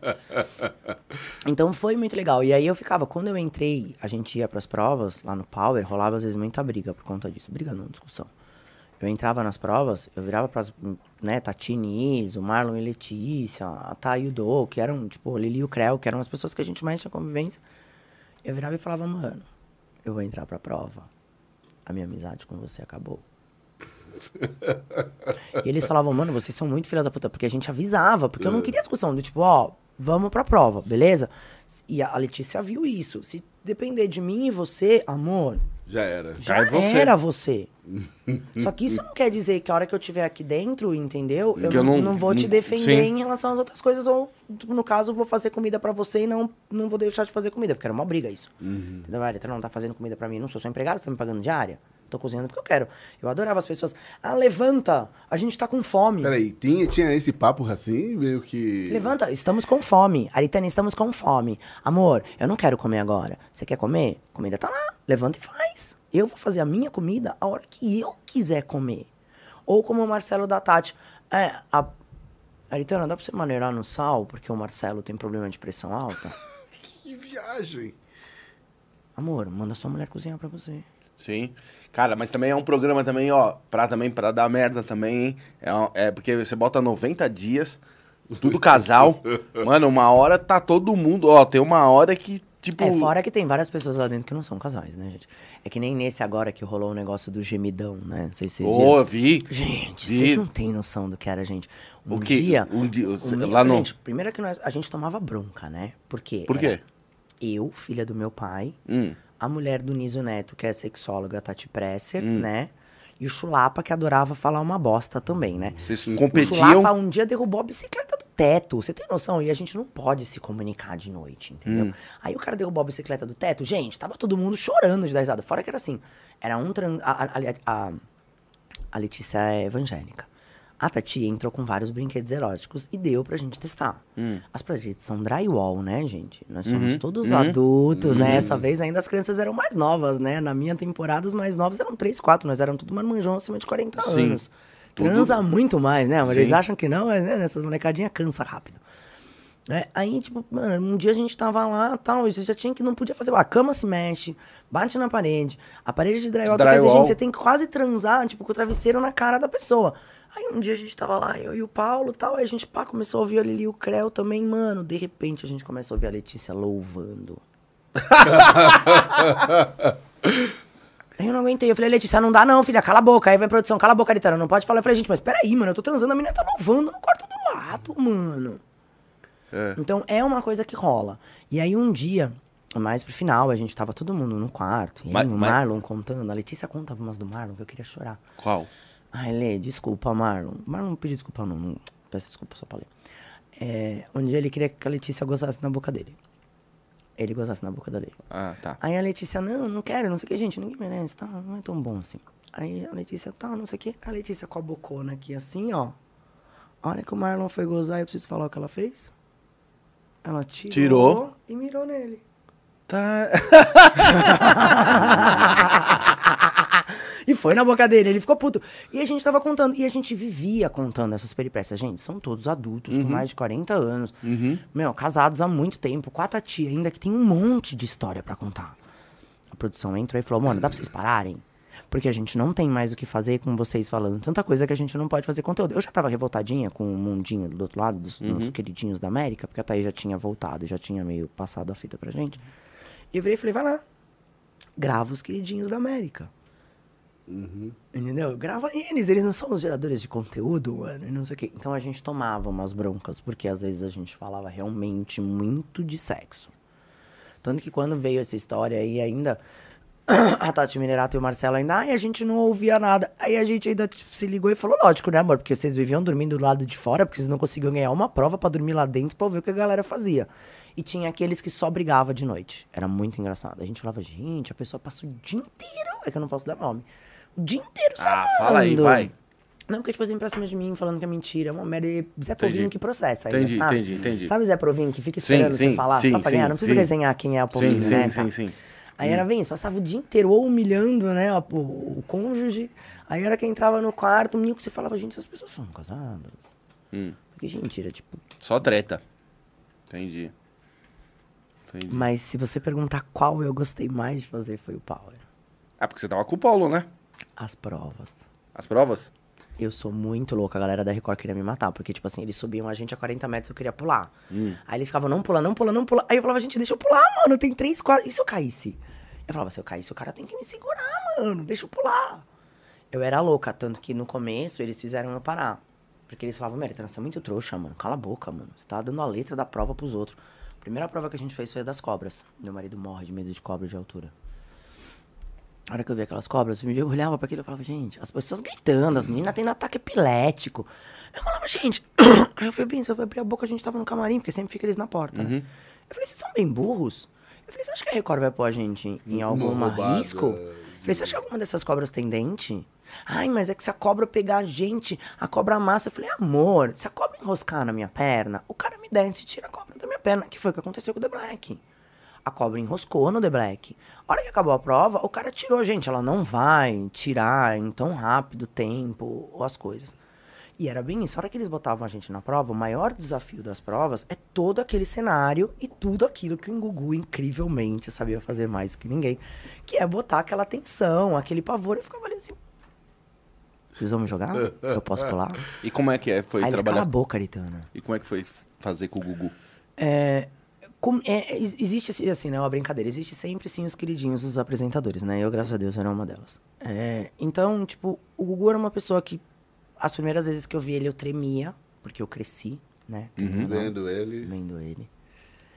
É, e ele é uma pessoa, tipo, muito, muito simples. Você acha que chegou a conhecer ele, né, Seba? Uhum. Ele é uma pessoa muito simples. Então, ele tava sempre com a gente, sabe? Ao contrário da Fazenda dos Justos, que eu só via ele realmente a hora que, tipo, né, o, Que nem a gente, na o televisão. Carelli falava um, dois, três e ele aparecia, que era muito louco, gente. A mulher vinha arrumando o vinco da calça com a mão, assim. Eu falava, gente, realmente, acho que ele não existe. Mas ele é super gente boa. Então, ele ficava com a gente. E nos sorteios, na maioria das vezes, eu era sempre a sorteada a última a fazer a prova. E quando você é a última a fazer a prova, volta todo mundo pro cenário pra gente gravar a cena final. Então eu sempre ficava, e era muito louco, porque depois de um tempo, o, a galera falava, Tana, sai do cenário que a gente vai trazer todo mundo. Aí o Gugu falava, não, deixa a Tana aqui. Então eu ficava, então, tipo, eu me peguei assim. Desculpa, eu tenho problema de calvície, né? Puxei o papai, é uma merda. Quatro irmãos, três irmãos homem, quem vai ficar careca sou eu. Aí eu, eu, eu me pegava com o Gugu trocando receita de tipo de coisa de cabelo pra não ficar careca. Ele me ensinou a fazer a sopa é, caldo verde da mãe dele. Eu acabei criando uma amizade muito grande com o Edu, né? Que é o maquiador dele, que era o maquiador da Hebe também. Então, rolou uma e era, tipo, mesmo depois que o programa acabou, sabe? Tipo, nas redes sociais, tipo, às vezes eu mandava alguma coisa, você via que tinha um carinho. Então, pra mim, foi, tipo, surreal trabalhar com o Gugu. Ainda ter a chance de fazer a prova da banheira, né? Que a gente fez a prova de pegar o sabonete lá. Eu ainda brincava e falava, gente, eu tô me sentindo a verdadeira Maniquemas aqui, minha filha, com o popozão pra cima pegando sabonete, entendeu? Mas pra mim foi incrível. Incrível, incrível, incrível. Um ser iluminado, né? Tão iluminado foi ter que iluminar a gente lá em cima, né? E que, que- como é que você vê a- o acidente com ele? Você viu a declaração do Rafael Ilha? Vê. O que, que você acha? Eu acho que como o Rafa tem. Eu acho não, tem muita coisa que vai acontecer aí ainda, mas eu acho que, tipo, isso depende, tipo, da família, de todo mundo, das pessoas, tipo, verem o, o que tá todo mundo, tipo, sabe, querendo realmente, tipo, a ver ou aceitar. Existem talvez outras coisas, existem. A gente vive num mundo onde existem várias fofocas, mas, tipo, é bem isso. Até a gente saber o que é fake news, o que não é, eu não tempo, posso falar o que eu acho. O que eu acho que eu sei é que ele era uma pessoa super simples, essa história do tipo, ah, ele não subiria pra arrumar o ar-condicionado, subiria sim. Você acha que ele subiria? Subiria. Agora, se existem outras coisas ou não, como o Ilha insinuou, ou como mais gente tá insinuando, pode ser que sim, pode ser que não. Eu sei porque eu conheço o Rafa, adoro ele. O Rafa foi uma pessoa que o dia que eu conheci ele ainda foi muito engraçado. A gente tava na, na estreia do lançamento do filme do Bispo. Tá. Aí veio o Rafa, a gente tava todo mundo chegando, era num shopping, sei lá, naquele Matarazzo lá embaixo. Uhum. Não, é. Antes era Matarazzo, né? Mas lá embaixo, na Pompeia. Sim, Ou a Calaga, do, Mac. Do lado do, do, do estádio do Palmeiras. Exatamente. Sim. É, lá do meu incrível chiqueiro. Aí, mano, o, a gente tava entrando e parando os carros, aí ele veio, pô, pô, pô, Aritana, não sei o quê, veio com a Aline, ainda com a mulher. Nossa, caralho, mano, eu sou mó fã do seu pai, caralho, gostei pra caralho de você no programa, não sei o que, você tem a personalidade e tal. Ainda abracei ele, brinquei pra mulher dele, eu falei, mano, desculpa, mas eu já fui apaixonada pelo seu marido, mano. então, tipo, mano, e o Rafa é uma pessoa que conviveu muito com o Gugu, né? Tipo, tem O, o Rafa é cria do Gugu. Exatamente, né? Eles, todos eles são o que são pelo Gugu. Você ouve histórias, ainda o Rafa conta histórias do Gugu que você meu, não consegue imaginar que seriam coisas que o Gugu faria. Mas o que eu convivi com o Gugu, o que eu vi ele no Power Couple ali, é bem isso, mano. Ele não tinha ninguém ali pra pegar as coisas dele, não, tá? O Justo tinha. Era sempre ele e o Edu. E sempre numa simplicidade, sempre. Então, tipo, na minha cabeça, realmente seria uma coisa, tipo, sei lá, gente, uma pessoa normal, né, mano? Tipo, Ele é do dia a dia mesmo. é, entendeu? Pô, você chega na sua casa, tá lá nos Estados Unidos, lá ele não sabe quem é ninguém. Pô, você chega no maior calor de Miami, Orlando, sei lá onde ele tem casa, mano. O ar-condicionado quebra, mano. Tá do lado do janela do quarto ali, mano. Pô, vou pôr o pezinho aqui pra fora. Agora, se realmente foi isso, ou se teve outras coisas, como as pessoas estão insinuando aí, eu acho que, tipo, não cabe a ninguém, entendeu? Eu acho que cabe a família dele, entendeu? Ver realmente o que tá acontecendo e se tiver que ser, será, não sei. Mas a gente vive de fofoca, né? Então solta a fofoca aí que a gente gosta. O Gugu, o Gugu era casado? Que nem a mulher dele tenta alegar? Não, acho que não. Nunca vi a mulher dele lá. Mas Não, nunca- é- ele nunca falava dela, sempre dos filhos, pelo Dos menos filhos. comigo. É, não, é que no- depois do acidente ela coloca como uma relação estável. E tem gente que fala que o Gugu não. Quem conhece o Gugu fala assim, ó, não. Não Eu não acho que seria uma relação estável. E sei lá, do que dizem por aí também, ele não se relacionava com meninas, né? aí já não sei, né, gente? Eu Ai, cresci com essa lenda aí do meu pintinho amarelinho, entendeu? Então... Mas não, ele falava muito dos filhos. Você vê que ele, tipo, quando a gente conversava, ele tinha muito orgulho dos, dos filhos. Falava, né, a gente, eu tenho os meus filhos, então a gente falava muito da de você poder, né, tirar uma criança de um país muito louco, com uma educação totalmente defasada e dar uma cultura melhor, dar uma educação melhor, né? Porque querendo ou não, se você tem condições de tirar uma criança um- daqui que a criança tipo nenhum inglês direito ela aprende num colégio bom e levar para um lugar onde tem uma estrutura Vou te dar um exemplo. Minha filha joga muito futebol. Muito mesmo. Como mulher, assim. Hoje ela já passou em peneiras de grandes clubes. E as pessoas falam pra mim, mano, você tem que investir nela. Eu falo, oi? Oi, amor, alguém investe em esporte aqui no Brasil? Alguém investe em futebol feminino aqui no Brasil? Então foi o que eu falei pra ela. Eu falei, Prim, espera você ter uns 15 anos. Como eu já falei, meu, filho, meu marido é filho de português. Vou tirar a cidadania deles e vou mandar ele embora. Pô, mano, a bicha joga bola pra caralho. Não tem como. Aqui no Brasil, eu até tentaria o quê? Eu vou ter que eu parar de trabalhar, parar de fazer as minhas coisas. Pra poder dar suporte. Pra poder dar né? suporte pra ela, porque não tem condições dessa menina pegar um ônibus, tipo, aqui no Ibirapuera e ir até o Morumbi treinar no São Paulo, sozinha com 12 anos de idade. E eu não tenho como parar de trabalhar bem isso, gente. Meu pai não tá me dando 10 mil reais por mês. O que, que você achou da, da declaração das filhas do Gugu lá? Falando agora sobre a, Ah, história, né? do carro e etc. Meu, ó, eu vieram- vou te falar que eu nem, nem olhei muito isso pra poder falar mesmo, mas eu acho que, meu, eu acho que. Eu acho que. São três, né? O menino e mais duas meninas, né? Isso. Que ele tem. Eu acho que essas crianças devem ter. Crianças não, porque eles não são mais crianças, é que nem os meus. Eu acho que esses adolescentes, eles devem ter passado por tanta coisa. Eu acho que eles ainda passam por tanta coisa que eu acho que o que vier deles não é mentira. Sabe? Porque você imagina que, tipo, eles devem, que nem você falou, né? Que tá todo mundo agora pipocando, falando que é outras coisas, que é não sei o que, que é isso, que é aquilo. Eu acho que, tipo, as pessoas que menos querem se expor é eles. Eu acho que se eles chegam ao ponto de se expor, porque, tipo, não é. Vamos Mas- dar um exemplo. Eu não sou que nem eu, que sou filha dos Carmaroni meio exibida, entendeu? Que tô aí toda hora dando com toda a minha vida à sociedade. Eles nunca fizeram isso. É, só que agora eles vieram dar a, a, a, a, cara, a tapa, né? E estão numa treta com a tia, né? Com a irmã do Gugu. Entendeu? Mas é porque é muito dinheiro, gente. Aí já se diz, né, meu filho? Você quer conhecer sua família? Mata alguém. É. Verdade. Divide uma herança pra você. Você conhece sua família assim como você nunca conheceu na sua vida. A hora que você bota dinheiro ali na frente. Não precisa nem ser dinheiro, tipo, qualquer coisa. E ali é, hein? Bem isso, já você vê ninguém se estapeando aí por causa de dois carros de pai. Vou falar em família. Como é que é o dia a dia, no, no domingo, no sábado, a família reunida, Nossa, o barulho? Como é que é essa situação? Deve ser uma situação... É uma loucura. Primeiro que assim, né? Meu pai namora, né? É. Só que. Meu pai Quem? namora. Meu pai, quem? Quem? Quem? Cada, cada 20 Quem? dias É, ele troca. quem? O, o não- Maroni. é, é muito ruim, porque às vezes ele chega na casa da minha mãe e você acha que o nome é outro e você fala, nossa, a menina é igual, mas eu acho que não é a mesma menina, porque também você não sabe se é a mesma menina ou não, se ela já pintou o cabelo, trocou o cabo aplique, mudou a lace. Então eu nunca sei se ela mudou a cara, mudou o cabelo, se é a mesma pessoa. Só que meu pai e minha mãe, foi como eu te falei, eles têm uma relação, que eles são separados desde que eu tenho 15 anos de idade, só que meu pai vive na casa da minha mãe, entendeu? Então, tipo assim, agora não, porque minha mãe não tá aqui, né? Mas, tipo assim, as roupas dele são lavadas na casa da minha mãe. Entendeu? Ele pega as, minha mãe pega as roupas no Bahamas, minha mãe também trabalha lá, né? Metade é dela. Meu pai e minha mãe não são separados, tá? Eles são casados no papel. São separados de corpos. Então, tipo, tudo. E aí chega domingo, meu pai liga todo domingo. Ai, graças a Deus eu tô livre disso. Meu pai é bem família italiana. Todo domingo tem que estar todo mundo na casa da mamãe pra almoçar duas horas da tarde. Ô pai, às vezes eu tô chegando em casa esse horário, amor. Ainda mais que as crianças já estavam o after, maior. né?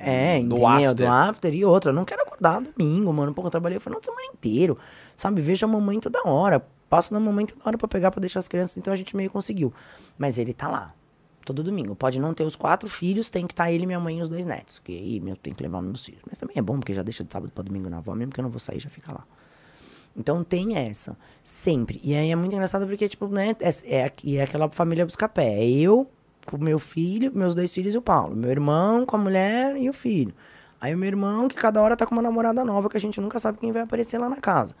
Aí É o, o outro que tá no interior. Esse é. O meu irmão abaixo de mim, ele é o verdadeiro filho do meu pai. Ao contrário do Aratan, que é totalmente tímido. O Acauã, coitado. O Acauã é a rapa do tacho, já falei, né? Então ele ficou com um pouco de cada um. O Aruan é, meu, o meu irmão, ele fala. O meu irmão, ele perdeu dois grandes amores porque ele fala que ele não quer casar, porque ele fala que ele não vai conseguir ser uma pessoa fiel. Porque o meu irmão é verdadeiro, verdadeiro aquele comedor de prima, que agora tá na música aí. Ele adora. Aparece umas lá em casa que às vezes eu, eu, eu fico até com dó dele, que as minas vêm, ele vem esconder meu irmão é enorme, aí ele entra de madrugada pra chegar no quarto dele, ele tem que passar pelo meu, né? É ridículo. O cara chega com uma menina, ele tem que passar pelo dos sobrinhos, o Rottweiler latindo no quintal, quer dizer, ele não tem o que fazer com a menina. E aí ele vem com a menina atrás, assim. Aí ele vem assim de lado pra ver se eu não vejo a menina. Aí é muito engraçado, porque ele vem todo escondendo e elas fazem assim. Oi, Tana.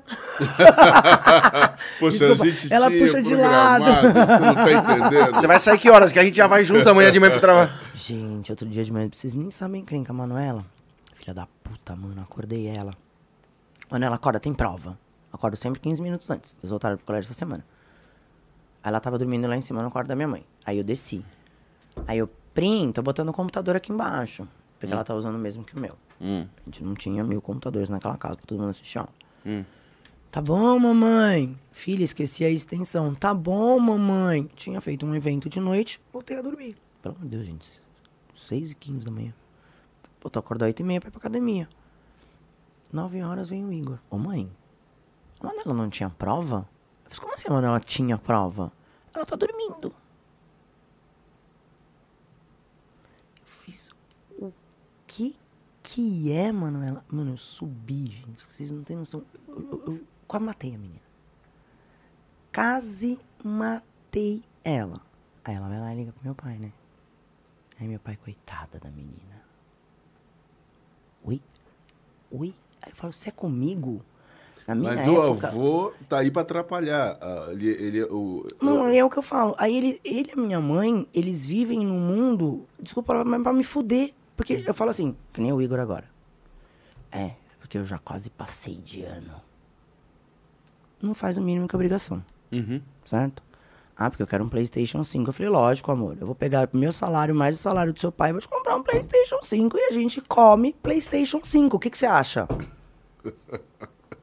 Aí ele liga pro meu pai. E aí o Maroni dá. Hum, Meu pai não dá. Meu pai vira. Porque eu já falei, meu pai não dá. Hum. Aí meu pai virou pra ele e falou assim: ó, quero as notas no final do ano. Aí, antes de eu sair, eu falei com a minha mãe. Minha, mãe- minha avó falou que vai comprar qualquer coisa, depois ela pega o dinheiro com o meu avô. Você cria, mano. Não dá, né? Não dá. Me fala uma coisa. Vamos falar da Fazenda? Opa, A Fazenda. Adoro. A Fazenda. Qual que é o mais chato? Acordar de manhã e ter que fazer as provas, aguentar o pessoal. Aguentar o pessoal. Que conviver com animal é fácil, né, gente? Faz parte já da sua história, né? É, isso era uma coisa que me cansava um pouco, sabe? Tipo, o dia que eles me acordaram de madrugada pra ver nascer a ovelha, eu queria chorar. Aí eles, Aritana, levanta, mano, toca o sinal. Porque lá não tem comunicação mesmo, tá, gente? Aquele sinal gritando na sua orelha, mano, qualquer horário do dia, você toma até uns soltos, você vê com enxaqueca por causa daquilo. Não tem, não tem é, a produção, tipo. Power Couple, você conversa, Masterchef, todos os outros. Fazenda não, gente, não tem. É só aquele sinal do inferno, entendeu? E aí, tipo, de dia, quando você vai gravar, que nem os porcos entra duas pessoas, mas você não pode falar com os caras. É, então, tipo assim, acordar de manhã, nem sabia que horas era. Meu marido queria me matar junto com a minha mãe, porque estava, mano, era 4 horas da manhã, vocês estavam achando que era meia-noite. E a gente só queria dormir porque vocês não dormiam naquela merda daquele lugar. Então, acordar e cuidar dos bichos pra mim era fácil. Tanto que eu fiquei com escargot, porque a galera tinha nojinho de encostar no escargot. Não, peraí, amor, você tá pegando bosta de vaca, mano. e Você tem nojo de um escargot. Uhum. Aí o dia do bezerro foi mesmo, ah, acordando de madrugada, um sinal, aí toca o sinal, aí abre, né? Que nem vocês veem, pega aquele papelzinho, né? A gente lê o que tá acontecendo. Ai, a ovelha está dando cria, tem que descer. Eu voltei pra cama. Aí tocou o sinal. A galera, mano, tem que descer todo mundo, Tana. Aí eu falei, ah não. Vocês juram por Deus que eu cresci tirando bezerro de dentro de buceta de vaca e eu vou ter que descer pra ver uma ovelha nascer? Então, pra mim, era uma coisa que meio que cansava, sabe? Tipo, esse sensacionalismo que a galera, as meninas, ai, abraça a vaquinha, nossa, beija o cavalo. Gente, esse coitado do cavalo, não... pode subir no cavalo? Pode, tem que ficar dando volta no redondel. Pô, mano, qual é a lógica de uma pessoa que fez hipismo, que fez salto, que laça, ficar dando voltinha num cercado? Não vou subir no cavalo. Então a galera às vezes ficava nessa, sabe? Porque você, eu falava, gente, desculpa, eu vou cuidar do lixo. Eu cresci numa fazenda fazendo essas coisas. Então, pra mim, o mais difícil é conviver com as pessoas. Não é nem estar trancado lá dentro, sabia? Isso daqui, ó, pra mim, é, a coisa mais fácil é ficar sem isso. É uma coisa que eu super aprendi. Tanto que chega final de semana, às vezes a assessoria fica meio louca. Esse final de semana eu fiz isso. Chega final de semana que eu desligo o telefone. Eu ligo só na segunda-feira de manhã. A galera fica desesperada ligando pro pau. Agora, o nome, o seu nome exerce influência sobre o seu temperamento? Acho que sim. O meu nome. Ah, isso é uma história legal. Meu pai e minha mãe, eles, na época, na, na classe da minha mãe, eles tiveram que escolher os nomes. A TV Celso, né, que era a TV Tupi, escolheu a novela do Richelli. E eles tinham que escolher um nome, Tupi Guarani, pra colocar no Richelli, né? Aí você vai lembrar mais do que, apesar de que você é novinho também. Que ele Tô era um índio na novela tal. E aí a minha mãe acabou escolhendo o mesmo nome da novela. Tanto que quando a novela foi pro ar, minha mãe falou, fudeu, mano. Porque eu mandei uma lista de 50 nomes e os caras escolheram o mesmo nome que eu escolhi pra dar pra minha filha. E o meu nome é masculino. O meu nome não é feminino. Aritana é um cacique. Você já deve até lembrar, Sim, na sim, década sim, de sim, 80, ele fez todo um manifesto, fez todas essas coisas. E aí é muito legal porque meu nome significa felicidade, alegria da festa. Olha que porque o pai era de uma tribo, a mãe era da outra. Com a união dos dois, vem a felicidade, a alegria, a união de duas tribos tal. Então, significa mais ou menos isso. Aí vem o meu irmão, que é Aruã, Aruã? o Aratã Ara- e a Cauã. O Aratã era pra chamar Arapuã. Só que aí veio a marca, vocês lembram? Lembra? Ah, Lógico. lojas Arapuã. Gearonço, Arapuã. Arapuã, liga dona em você. Aí minha mãe na hora conseguiu mudar o nome do moleque. Por pouco que ele não ia chamar. E aí Nossa, ficamos mano. todos nós com o nome de índio, mas o meu nome é masculino. E eu me divirto porque as pessoas falam achando que vão me incomodar, sabe? Com isso. Ai, sabia que seu nome é de homem? Eu falo, e? Mas o meu filho, o nome dele é Rudá. R-U-D-A-H. lindo. Que quer dizer Deus do amor, né? Rudá, É. gostei. E então, assim, quando eu, eu, eu estava perguntando a questão do nome e tudo mais, onde veio a inspiração, porque eu fiquei realmente muito curioso. E, ao mesmo tempo, curioso para saber, porque isso tudo, com certeza, tem a ver com a sua vida, a- o reality show e a vida Você consegue me todo, imaginar né? chamando, sei lá, Cristina? Oi, meu nome é Cristina Maroni. Consigo. Não, Marcela Maroni. Não, pelo amor de Deus. Renata gente, Maroni. Uma mulher com 1,80m Bianca com Maroni. essa voz, tem que Daí? ser aritana mesmo, entendeu? Aritana. E no colégio era bem isso, era um inferno. Eu estudava naquele Dante do inferno. O Dante. O Dante. Dante Quem Alighieri não- sairão quem os não mais lembra? valorosos pioneiros. eu estudava lá. Aí tinha o quê? 5 mil alunos naquele colégio. E eu nunca fui santo. Dava merda. puta, mano, por que, que não era uma Renata qualquer? Porque Renata tem em todas as Some séries. Agora a Aritana daí. só tinha eu, que nem no objetivo. Gente, eu queria matar o de gênio. O de gênio. Que ele ficava lá em cima, mano. Aí ele gritava de lá de baixo da escadaria: Aritana, vem pra aula. Gente, era aquela escadaria do objetivo inteiro olhando pra minha cara. Eu queria dar três tapas na cara dele, do Jorjão. De gênio, grande gênio. Aí veio disso. Minha mãe. Agora, tipo assim, eu posso chamar Aritana. Minha filha não pôde chamar Gaia. Vamos- Ah, não, mas aí também. Ah, não, mas aí, ó. Ah, mas porra, minha mãe me deixa chamar Aritana. Minha mãe vai lá, coloca o Não, nome mas- de homem numa menina e tá tudo certo. Agora, minha filha Gaia não, é cachorro. Minha mãe fala. Aí eu tentei Maria João. porque Ah, mas, a- mas eu também falar sempre galha. Na sua filha também. Ia zoar pra cá. É, ia zoar pra. Cê, o Depois quê? meu marido. A gente escolheu o nome das crianças. Vamos chamar o Igor de Igor. Ah, vai ficar Igor Gota. Aí eu falei, mano, tudo que eu for ficar falando, você vai ficar inventando pornografia pra juntar com nome, bicho. Calma. Então, a Manuela eu queria que chamasse Maria João. Porque o Paulo veio com a história de que queria nome português. Aí convenceu minha mãe, minha mãe, porque eu ficava no mundo do delírio dos nomes estranhíssimos. E eu posso ter. Agora ela não posso ter meus filhos. Aí eles não me deixaram pôr Maria João na criança. Mas eu gosto. Se você perguntar pra mim se eu trocaria meu nome, De jeito nenhum. de jeito nenhum. Não? Não. Fazer uma pergunta, mais uma pergunta lá da fazenda. A fazenda tem um momento que fede a casa? Não, a gente limpa. Mas ela, ela, ela não é toda fechada, assim? Não... Não. E Entendi. tem um ar condicionado. É tipo assim, muito louco que eles mexem muito com o psicológico da gente lá dentro é com o ar condicionado. Então você pensa assim que você tipo tá lá fora numa temperatura incrível e aí tipo os caras tocam um sinal e te trancam na casa tipo a 16 graus. É. Ah, então, mas ali, então, mas aquela parte do quarto ali tu- não é, é tudo sem janela, certo? Tudo sem janela, mas tem Ah, um ar condicionado. Só que tem, tá, tudo bem. Só que a fede, galera as peida. pessoas são porcas. É, lógico. Aí a gente toma uma atitude que alimenta, tá? Tipo, eu sou uma pessoa que era bem isso. Tipo, primeiro, se você for ver, um eu fumo, né? Então eu ficava fumando no banheiro lá embaixo, que até ninguém descobria, até ninguém me caguetar. O banheiro de lá de cima não dá pra usar. Primeiro, que vocês sabem que mulher é mais porca que homem, né? Então, mulherada é um bicho nojento, que, mano, limpa a menstruação, joga no chão e tudo mais. Então eu não usava o banheiro de lá de cima. Os quartos, a gente. É. Tipo assim, eles entram a cada 15 dias e arrumam a casa. Não arrumam. A eles produção? limpam. É, quando eles trancam a gente do lado de fora. E aí eles limpam a casa. Mas, tipo assim, eles não vão dobrar roupa. Eles não vão passar pano imóvel. Eles vão entrar e, tipo, meu, passar um aspirador. Porque é, é muito pó que tem lá dentro. Então a gente discutia muito com as pessoas por conta disso. Um exemplo. Eu fui a rainha da baia. Tão bom dormir na baia. Cavalo é muito mais cheiroso do que 16 pessoas dentro de um quarto. Ah, imagina. Fora que essas meninas não lavam cabelo, né? Porque não é cabelo, né? Uhum. Mentira, né? Uhum. Então é uma semana sem lavar o cabelo, fazendo ginástica, né? Porque aí. Suando, não, gente, aquela é aquela coisa. coisa linda, né? Tô falando a mina que faz fede. uma A mina faz uma hora e meia de esteira, mano, com o negócio enfiado no cu ali, mano. Ainda, tipo, acaba o negócio, pula na piscina. Porque água é piscina. Banho é piscina. Entendeu? Aí não molha o cabelo. Aí já põe a outra roupinha, entendeu? E e vai viver pra vida. Fica sem lavar. Aqueles cabelos são estranhíssimos, gente. Eu botei um cabelo desse na minha vida pra durar 15 dias. Dois dias saindo da cozinha que eu acordei com aquilo, eu falei, tira isso de mim, pelo amor de Deus, que eu tô fedendo no útero com isso daqui. Então, fede. Mas a casa é grande, vai dormir na baia, dá um toque no amiguinho, porque tem- chega, chega uma hora ali que você tem que virar pra pessoa e falar, amor, você tá fedendo. E eu tenho essa personalidade que eu não consigo calar a boca. Então, se a pessoa tá fedendo, Mas assim, fala, você, tá mas, fedendo. mas assim, a pessoa quando vai pra, pra fazenda, ela pode levar seus, os seus utensílios. Eles dão tudo. Mas você, por exemplo... Pode levar e eles dão tudo, tudo, tudo, tudo eles dão. Mas então não tem sentido a pessoa, teoricamente, eu dizendo, né? eu- É porque as pessoas são porcas mesmo. Não, lógico que tem sentido. As pessoas peidam lá, fez um monte de coisa aí. A Não, mulherada não pode lavar a são cabeça. porcas. Não, a É. mulherada não lava porque não quer, gente. Porque quando você lava esses cabelos, você estraga a tela. É, então.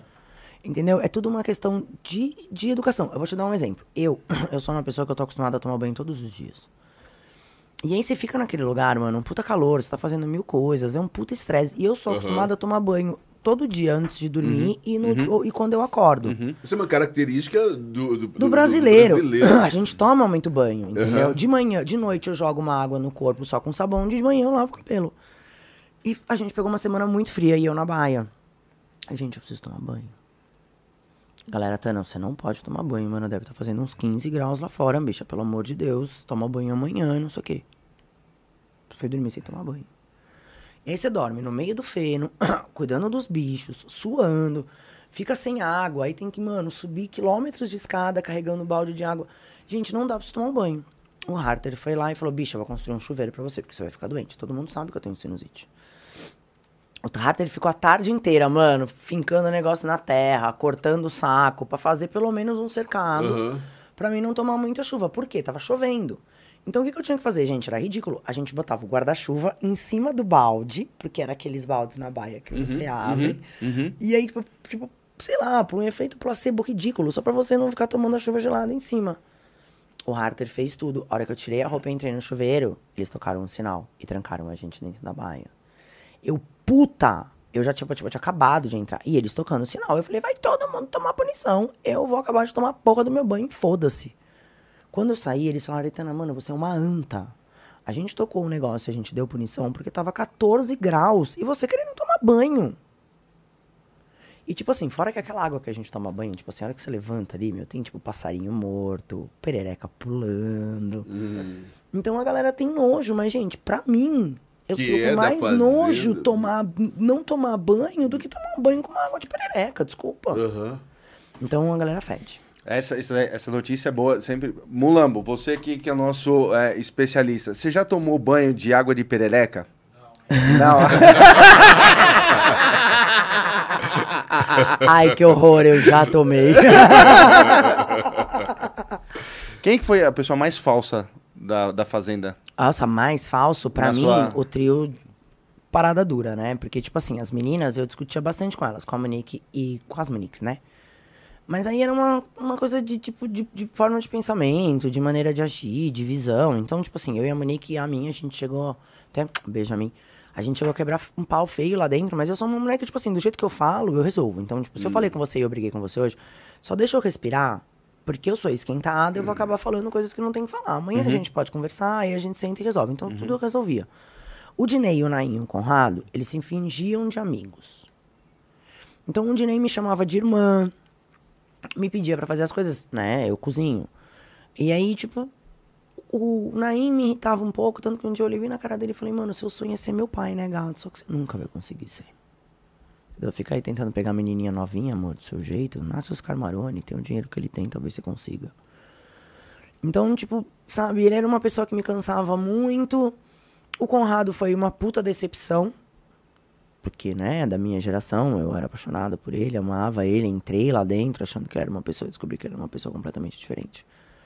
Então eles se fingiam ser meus amigos, sabe? Primeiro que lá dentro você realmente não tem com quem acreditar. Só que depois que eu saí e eu vi o que eles fizeram em relação ao, eu e a Tia Rita, vi o que eles fizeram em relação a eu e a Ana Paula Minerato, que foram pessoas que eu confiava e acabei brigando lá dentro por causa de manipulação dos outros, mas eu resolvia lá dentro. Eles, tipo, vou dar um exemplo, o Dinei virava e falava assim, ô irmã, frita um bife pra mim. Eu amo cozinhar, gente, eu não me incomodo de fazer. Se eu tô na cozinha, eu vou fazer. Tá bom, eu vou fritar o bife. Você quer assim? Você quer com ovo? Você quer desse jeito? Como você quer? Enquanto eu fritava ovo, ele entrava na casinha e ficava assim, ei, mano. É, coçando do saco. É, porque a mina acha que ele é um cara, mano. É, mano, porque tem que ser tão paulista por quê, porra, mano? Só que eu não via isso. Eu não via eles me tirando lá dentro, sabe? Por eu ter esse meu jeitão, sabe? De falar do jeito que eu falo, com a voz grossa, bem paulista, do jeito que eu sou. Não... Gente, tem bato no peito, sou paulista, paulistano com muito orgulho. Não gosta, o problema é seu. Meu, vaza, amor. Não sou cocotinha que nem as pessoas acham que eu sou. E eu não via isso lá dentro. Então, esses três, pra mim, foram, tipo, uma puta decepção. Porque o resto, tudo que acontecia lá dentro, eu sou uma pessoa que eu faço questão de resolver. Se eu tiver um problema aqui com você agora, eu vou resolver aqui com você, entendeu? Eu não vou deixar pra depois. E as meninas eram muito isso, tanto que a gente já saiu, já se encontrou aqui fora. O Dinei eu já encontrei. O, o Naim aconteceu uma situação que eu precisei encontrar ele, porque eles são amigos da Lisa Gomes. Não sei se vocês sabem quem é a repórter do TV Fama. E era aniversário surpresa dela e foi na casa dele. E a Lisa é uma puta irmã pra mim. E aí a complicação foi porque, tipo, Tana, o aniversário da Lisa vai ser lá, mano. E, tipo, se você não falar, vai ficar puta. Aí eu volto à discussão do tipo, meu pai e minha mãe me deram educação. Ele vai me aceitar na casa dele? Então eu vou, dou um beijo na minha amiga, faço o que eu tenho que fazer E vaza. vou embora. Porque é a educação que eu tive. Se pra, se pra minha amiga vai fazer, como o marido dela falou, Tana, tipo, se você tiver lá A hora que ela chegar achando que ela vai gravar uma reportagem com o Naim e te ver lá, eu sei que vai ser muito importante pra ela, entendeu? E foi exatamente o que eu fiz. E, tipo, são pessoas que, tipo assim, já fui gravar, fui gravar com o Naim, com a Luciana Gimenez, ainda o Naim foi tentar se crescer pra mim, tomou uma da Lu também, que eu adoro, porque também, coitado dele, né, vai crescer pra cima de mim da Luciana, ainda coitadinho dele na história. Duas escorpianas. Então, eles foram pessoas que, tipo, eu vou te falar que o Naim não. Mas, tipo, o Dinei e o Conrado, tipo, eu me decepcionei, sabe? Com o tipo de ser humano que eles foram. O dia que o. Senão a Record até postou aí esses dias a minha confusão com, com o Conrado, por conta da Fazenda que vai voltar. Eles. E é muito louco que o Paulo conta, que não dá pra ver, tá, gente? Lá dentro você não consegue entender mesmo como que o jogo tá aqui fora. É, então o Paulo conta que tava assim, tava eu e o Harter lá embaixo, falando de trocar de próteses, de plantação de soja, porque lá onde ele mora é esse- do negócio da soja, não sei o quê. E aí o Conrado e o Dinei e o Naim se juntaram na Tia Rita pra falar que tava eu e o Harter manipulando as pessoas pra votar nela. E que eles tinham que se juntar e tirar o Harter. Só que, mano, não tava acontecendo nada disso.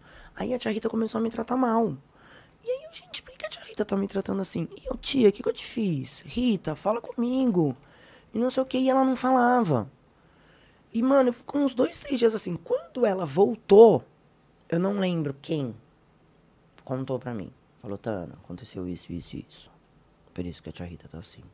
Agora você e o Marcos têm que provar Que não é nada que daquilo. não é nada daquilo. O Harter, né? Todo mundo conhece a personalidade da pessoa, né?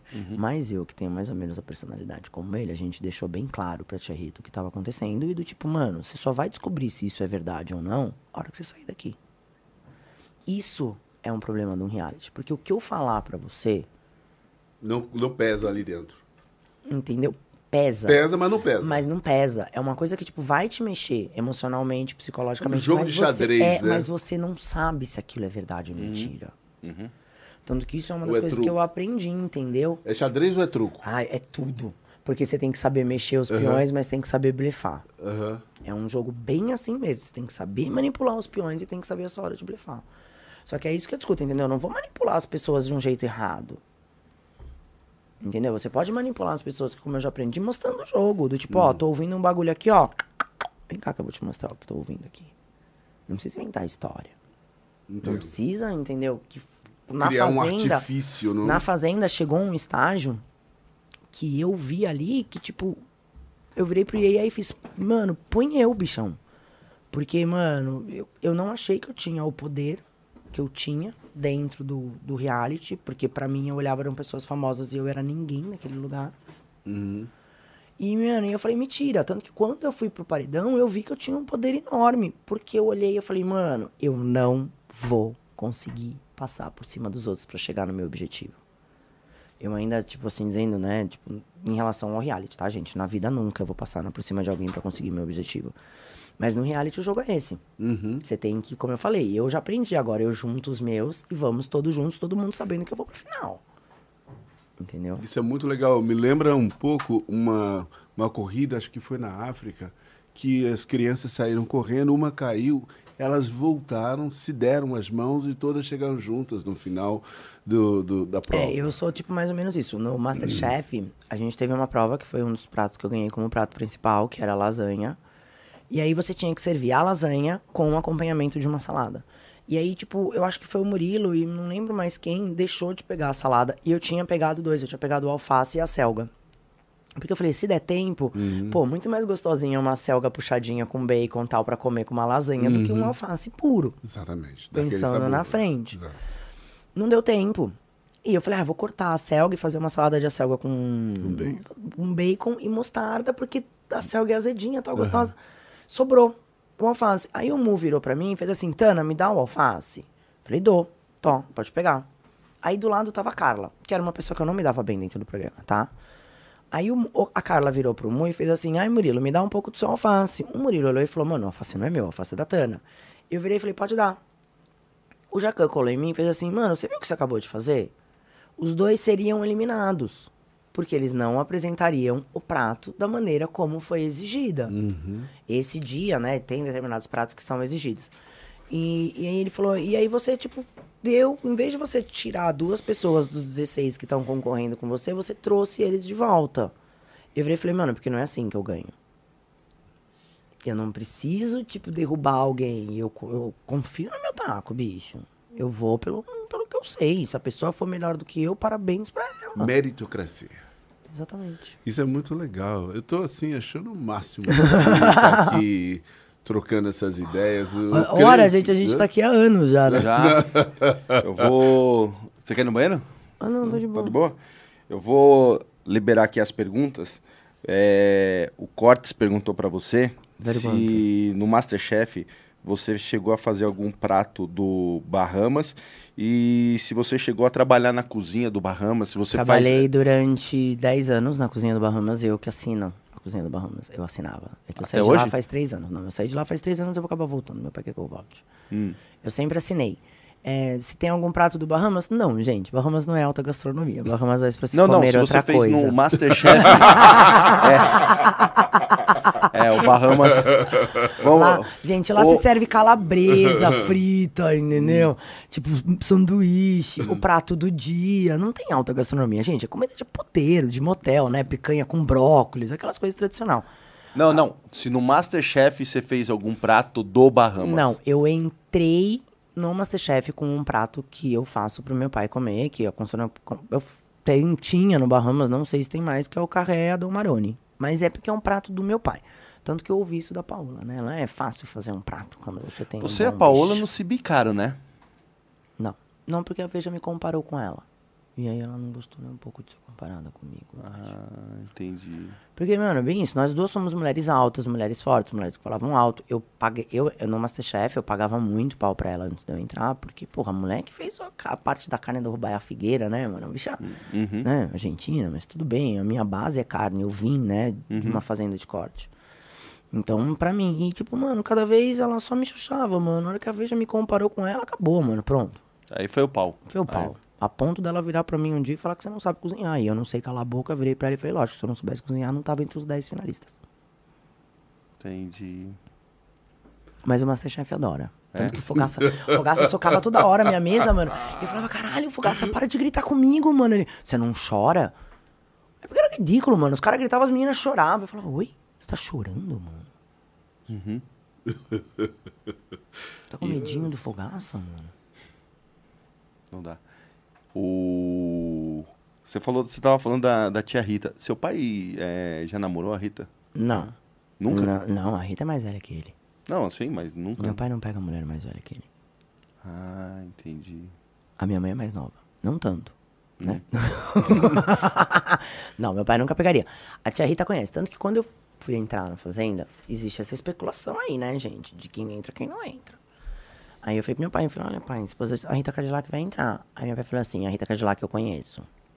Ele falou, pode colar nela, que ela é uma pessoa de índole do bem. Aí quando eu entrei, dois, três dias que eu tava surtando dentro daquele lugar, foi bem isso. Foi tia Rita e o Marcos que me tiraram das trevas, entendeu? Porque eu tava quase batendo sino. Que eu falei, gente, o que eu vou fazer aqui dentro com esse bando de gente, sendo que ninguém sabe quem eu sou, todo mundo acha que eu sou filha do meu pai nessa porra, mano. Então foi eles dois. Então, tipo, tia Rita é tipo irmã. Sinal, eu tô aqui, se eu abrir, tia Rita tá falando comigo que a gente vai fotografar quinta-feira. Aí, ó. Entendi. ô, ô Mulambo, você quer conhecer a gastronomia lá do Bahamas? A comida lá é nada demais. Apesar de que meu filho adora comer lá. É? É, é porque meu pai, ele, né, lá no Bahamas, assim, é, homem paga acho que 150 pra entrar, mulher paga acho que 50 e tem direito a uma refeição. Então, tipo, todo dia tem as refeições que a gente dá pros funcionários e pras meninas. Hoje é segunda? Hoje deve ser peixe. Eu acho que ele tá fazendo de quarta, acho que feijoada. Tá. É, né? É isso que eu te falar, eu não posso. Eu reposto os posts do meu pai e o Instagram me põe de castigo. É que nem na Fazenda, sabia? Uma coisa engraçada. né?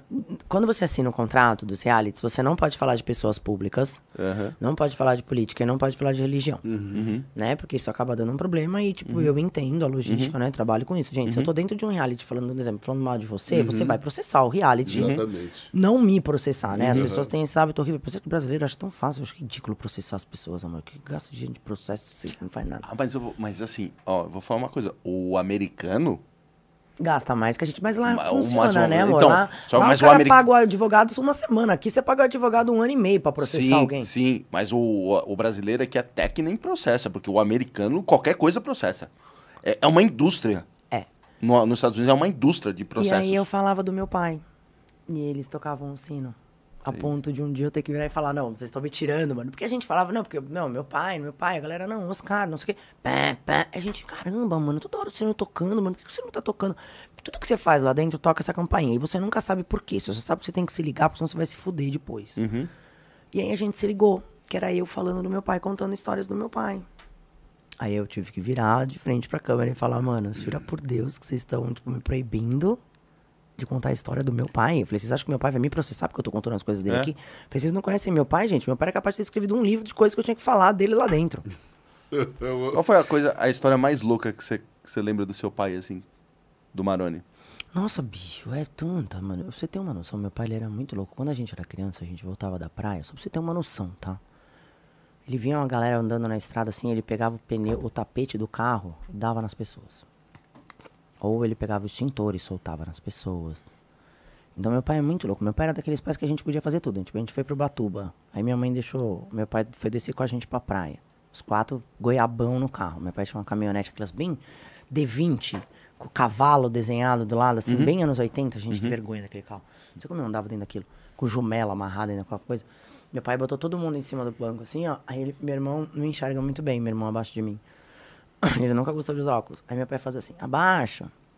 A gente abaixava, né? Aí, porra, chegou uma hora que meu pai né, falou, bom, acho que os imbecis se ligaram que quando vem a árvore tem que abaixar, né?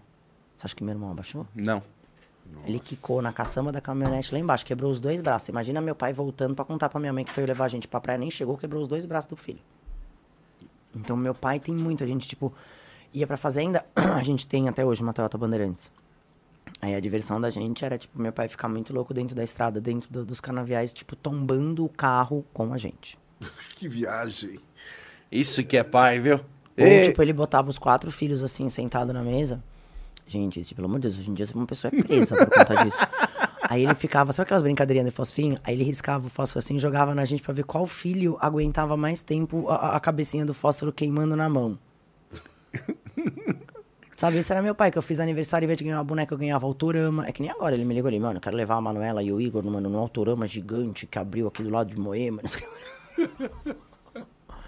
Tudo, gente. Eu, eu subi pra Bahia com meu pai de braço quebrado, dirigindo. Se, gente, se eu ficar aqui, eu vou ficar anos contando histórias do meu pai. Fora, tipo, me Não. buscar na balada. Ah, você quer uma? Presta atenção. Vocês lembram da Krypton? Lógico. Opa. Lógico, a Krypton. Opa, então, né? Noite do vinho. Lembra dessas? Nossa, Não, não, peguei, não peguei essa noite, mas Noite eu ia na Krypton. do vinho, mano, na Ah. Krypton. Minha mãe me ligou, volta pra casa. Eu fugia de casa. Ah. Aí eu voltei pra casa, subi. Olha louca, gente, pelo amor de Deus, não, não- meus filhos não escutam isso da mamãe. Aí eu pulava a sacada, andava pela lateral do prédio, eu tinha a chave da casa de máquina. Eu, eu era tão educada, já que eu era uma menina boazinha.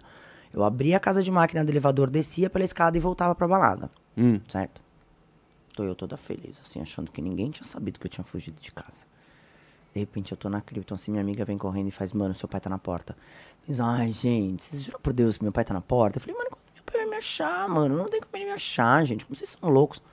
Cinco minutos para o som da Krypton. Aritana, você tem cinco minutos pra ir até a caminhonete. Tipo, era ridículo. Tipo assim, eu nunca fui um adolescente que eu podia fugir pra uma balada. Porque qualquer balada que eu ia, meu pai me já achava. tava monitorada, assim. Todas as baladas. Todas. E depois que eu, já- eu- depois que eu cresci, eles me ligavam. Depois que eu cresci, ficou tipo que nem. Eu fui tirada de dentro do Love Story. Pela gerente do Bahamas. Eu tava muito louca de manhã naquele lugar. Lá em cima ainda no camarote. Uhum. Lá, lá perto do DJ, lá em cima. Exatamente, na cabeça do DJ. Eu tava. Sei. Não tinha nem celular. Ela veio com o telefone na mão, assim. ó. Aritana atende. Eu fiz. Como você sabe meu nome? Porque, gente, eu tinha 20 anos de idade. Ninguém nem na sociedade da Terra sabia quem eu era. Ela atende seu telefone. Era a Beth, a gerente do Bahamas. Sai daí agora. Você acha que você tá onde? Eu falei, eu acho que eu tô aqui. Não, você tá louca que você vai ficar aí dentro. Você não pode. Eu tinha muito isso. Ou ao contrário, de eu ir na balada, as pessoas, eu tava dançando, as pessoas, ô, prazer, viu? Seu pai vai vir aqui? Quando que seu pai vai vir? Falei, É, é o sucesso, né? Ou no Massivo, uma vez que eu sempre gostei da música eletrônica, né? Aí eu na Massivão e tal, porque eu morava ali nos Carfreiros, a gente subia pra pegar as noites do Mal Mal lá e do Mark. Uhum. Aí um dia o Rick que ficava na porta, ele, mano, posso perguntar um negócio? Eu fiz, pode. Ele, vocês são puta? Eu fiz, não, eu sou dona do puteiro. Ele falou, tô falando sério. Eu falei, eu também tô. É que nem eu, eu ria sozinho, o cara outro dia. É, não sei o que, essa aqui é a princesinha da putaria. A gente numa balada, acho que tava com um Stanley, com o Chiroma, com o pessoal das, das feiras eróticas. Aí o cara assim, ah, mas você tá falando sério? Eu falei, tô. Ele, por quê? Você é filha do Oscar Maroni? Eu falei, sou. Ele, mas você tá falando sério? Eu falei, estou. Galera, quando, quando, não, quando não entende, né? Quando não percebe, vai depois fala, o quê? Não, peraí. É o, e o Oscar Maroni é referência no Brasil todo. Falando nisso, vamos ligar pra ele. Será que o papai me atende? Será que o papai atende pra gente fazer o convite dele pra ele vir aqui? Será que o papai vai atender? Não, mas vai ser Ah, o, vou ligar. o, o acontecimento, a presença dele aqui. ó. Coloca no perto do microfone. Como já está sendo a sua presença É. aqui. Uma Ele vem, grande. ele adora. Ele tá com um, eu acho, sabia? Um podcast. Tá? Atendeu. Oi, pai. Pai, você tá ao vivo, tá? Você tá dormindo? Ó, vou pôr você aqui pra ver as pessoas. Ó, a gente tá no podcast. Ó, o Sebastian e o Alan, gente, tô vendo meu pai. Olá, salve Oscar. Falei que essa hora ele tá mimindo, tadinho, porque ele tem que voltar pro Bahamas mais tarde. Ele tem que trabalhar mais tarde. Ó, primeiro, peraí, deixa eu. Eu posso pegar aqui? Pode. Pai, vou pegar aí. Ó, Marone, Alan falando, eu quero falar uma coisa pra você. Sou seu fã, adoro, adoro, adoro os seus vídeos quando recebo, etc. Pai, ele quer entrar no seu mailing do WhatsApp pra ele receber tudo que eu recebo. É, eu fiquei sabendo que o mailing do WhatsApp é muito bom, que tudo que, que ela recebe é legal. Eu, eu falei pra ela assim, ô, pede pro seu pai me colocar na- no, no, no mailing pra receber, porque, ó, eu te amo, você é um cara bacanésimo, a sua filha é bacanésima, a gente tá aqui na entrevista aqui com ela, é uma pessoa maravilhosa. Louca. E, é, mas. e aí a gente falou assim, ó. Eu falei pra ela assim: a gente vai falar com o Marone, porque, meu, Marone é referência no Brasil, todo mundo gosta de você. E pra gente, a gente quer trazer você aqui, eu quero fazer esse convite aqui ao vivo pra você. A gente quer você aqui no, no podcast, conversando com a gente. Se você topar, depois a produção vai entrar em contato com você pra gente marcar. O que que você acha? Pai. Legal, é bom. Eu tenho alguns critérios que eu falo sempre de sexo, Política. política e de protesto. São três itens que eu considero importantes no dia a dia das pessoas. As pessoas fazem sexo, não se interessam com política como devia, mas deveriam se interessar. Concordo. Você vê essa, você vê essa situação agora, 7 de setembro. Eu fui para Paulista. Fiquei muito feliz. Você. Quando chegou na quarta-feira não aconteceu nada, quinta não aconteceu, sexta eu fiquei frustrado. Meti o cacete no Bolsonaro, xinguei, falei. Adora, né, pai? Eu posso contar um aspecto que aconteceu comigo que é muito interessante em relação a isso. Uai, vem aqui e conta, caramba. Eu Fala. Eu tava vindo, eu fui lá com meus, meu filho, o Aruan e meu sobrinho. Hum. Nós estivemos na Castelo Branco com as motos. Lembra aquele movimento do Bolsonaro? Uhum. Aí nós viemos para Ibirapuera, ali no Parque de Ibirapuera. E eu estava assistindo ali no palanque o discurso do Bolsonaro. De repente desceu uns três ou quatro caras que desceram para fumar, que estavam lá com eles. Uhum. Se dirigiram a mim e falaram, e aí Maroni, você abandonou o Bolsonaro? Eu falei, não, não abandonei o Bolsonaro. É que a minha bandeira chama-se. PP. Bandeira Brasil. Partido É Brasil. PP. Tô meio dormindo aí, do pouco eu peguei uma gripe, tomei um remédio, tô falando meio devagar. Bem, ele falou, Maroni, nós estamos enfrentando uma situação muito delicada. O próprio Bolsonaro está passando um momento difícil.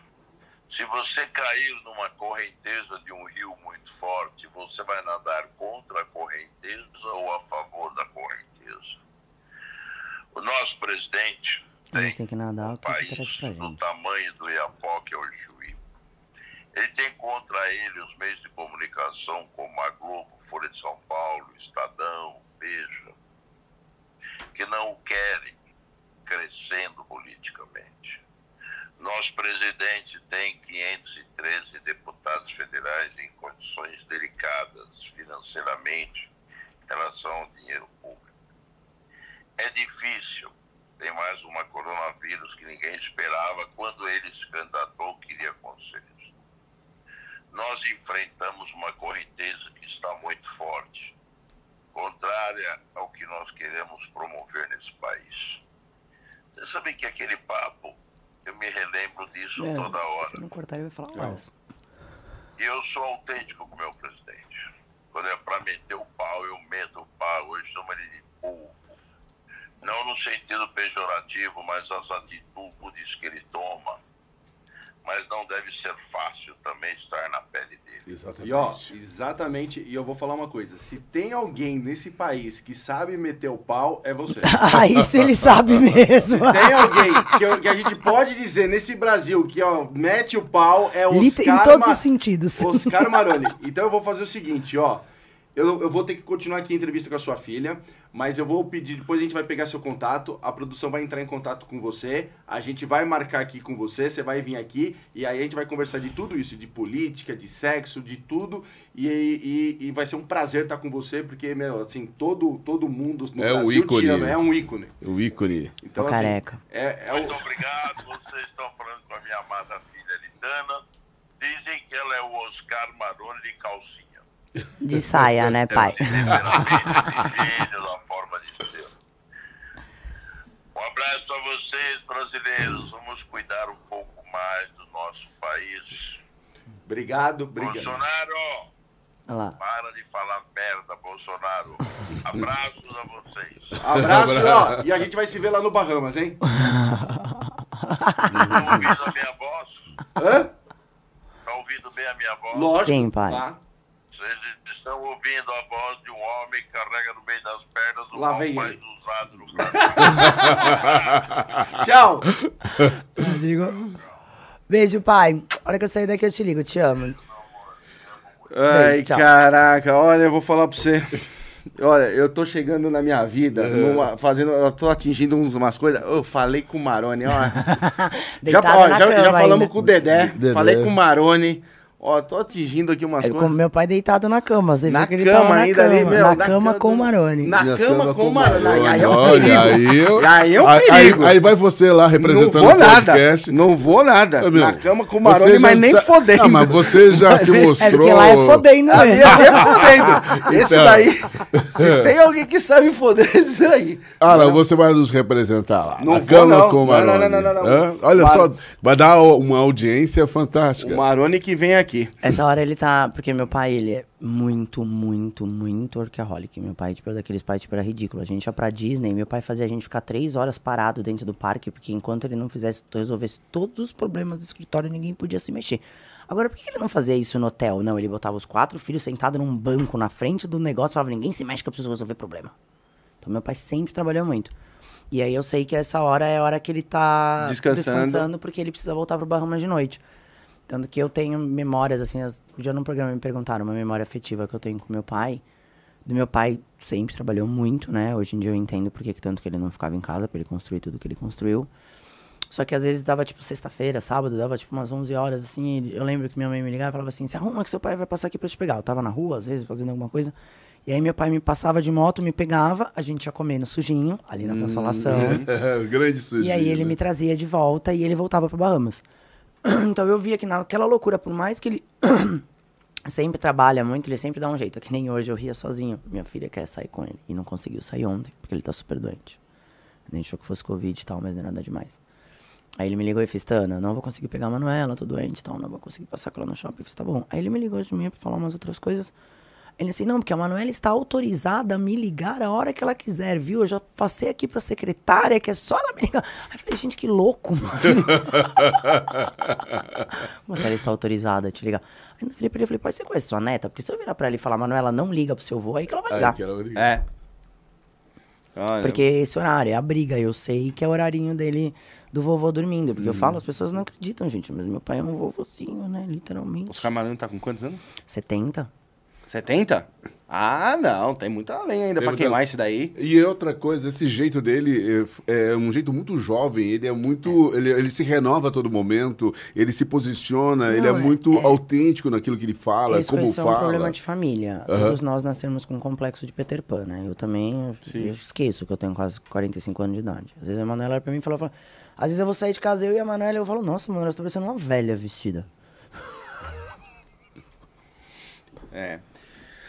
Aritana, eu queria muito, muito te agradecer. Ah, a gente imagina, teve gente. uma. Ó, eu vou falar pra você. Por mim aqui, a gente ainda descer mais umas 5 horas de conversa. Gente, vira, tem reality, tem papai, tem tudo, mas chega, tudo isso pro povo louco. Nossa, mas a gente vai, vai trazer seu pai aqui. Olha, foi um prazer a, é, a nossa conversa hoje. Queria muito te agradecer mais uma vez de ter vindo Ah, aqui. imagina. É um papo gostoso. E quando o papo é bom assim, Ele passa. rende, né? Nossa, Ele meu, rende. passa que E- a gente nem A percebe. gente nem percebe, gente. É bem isso. A hora que você levantou, que eu falei, bem isso. Eu falei, gente, a hora que eu olhei no relógio, eu falei, gente, faz quase duas horas que a gente tá aqui. Nada, tá, tá mais. Acho que não tá quase três? Três horas. Ó, a pessoa, tá vendo que a pessoa tá bem de horário na vida É, você dela, né? viu, né?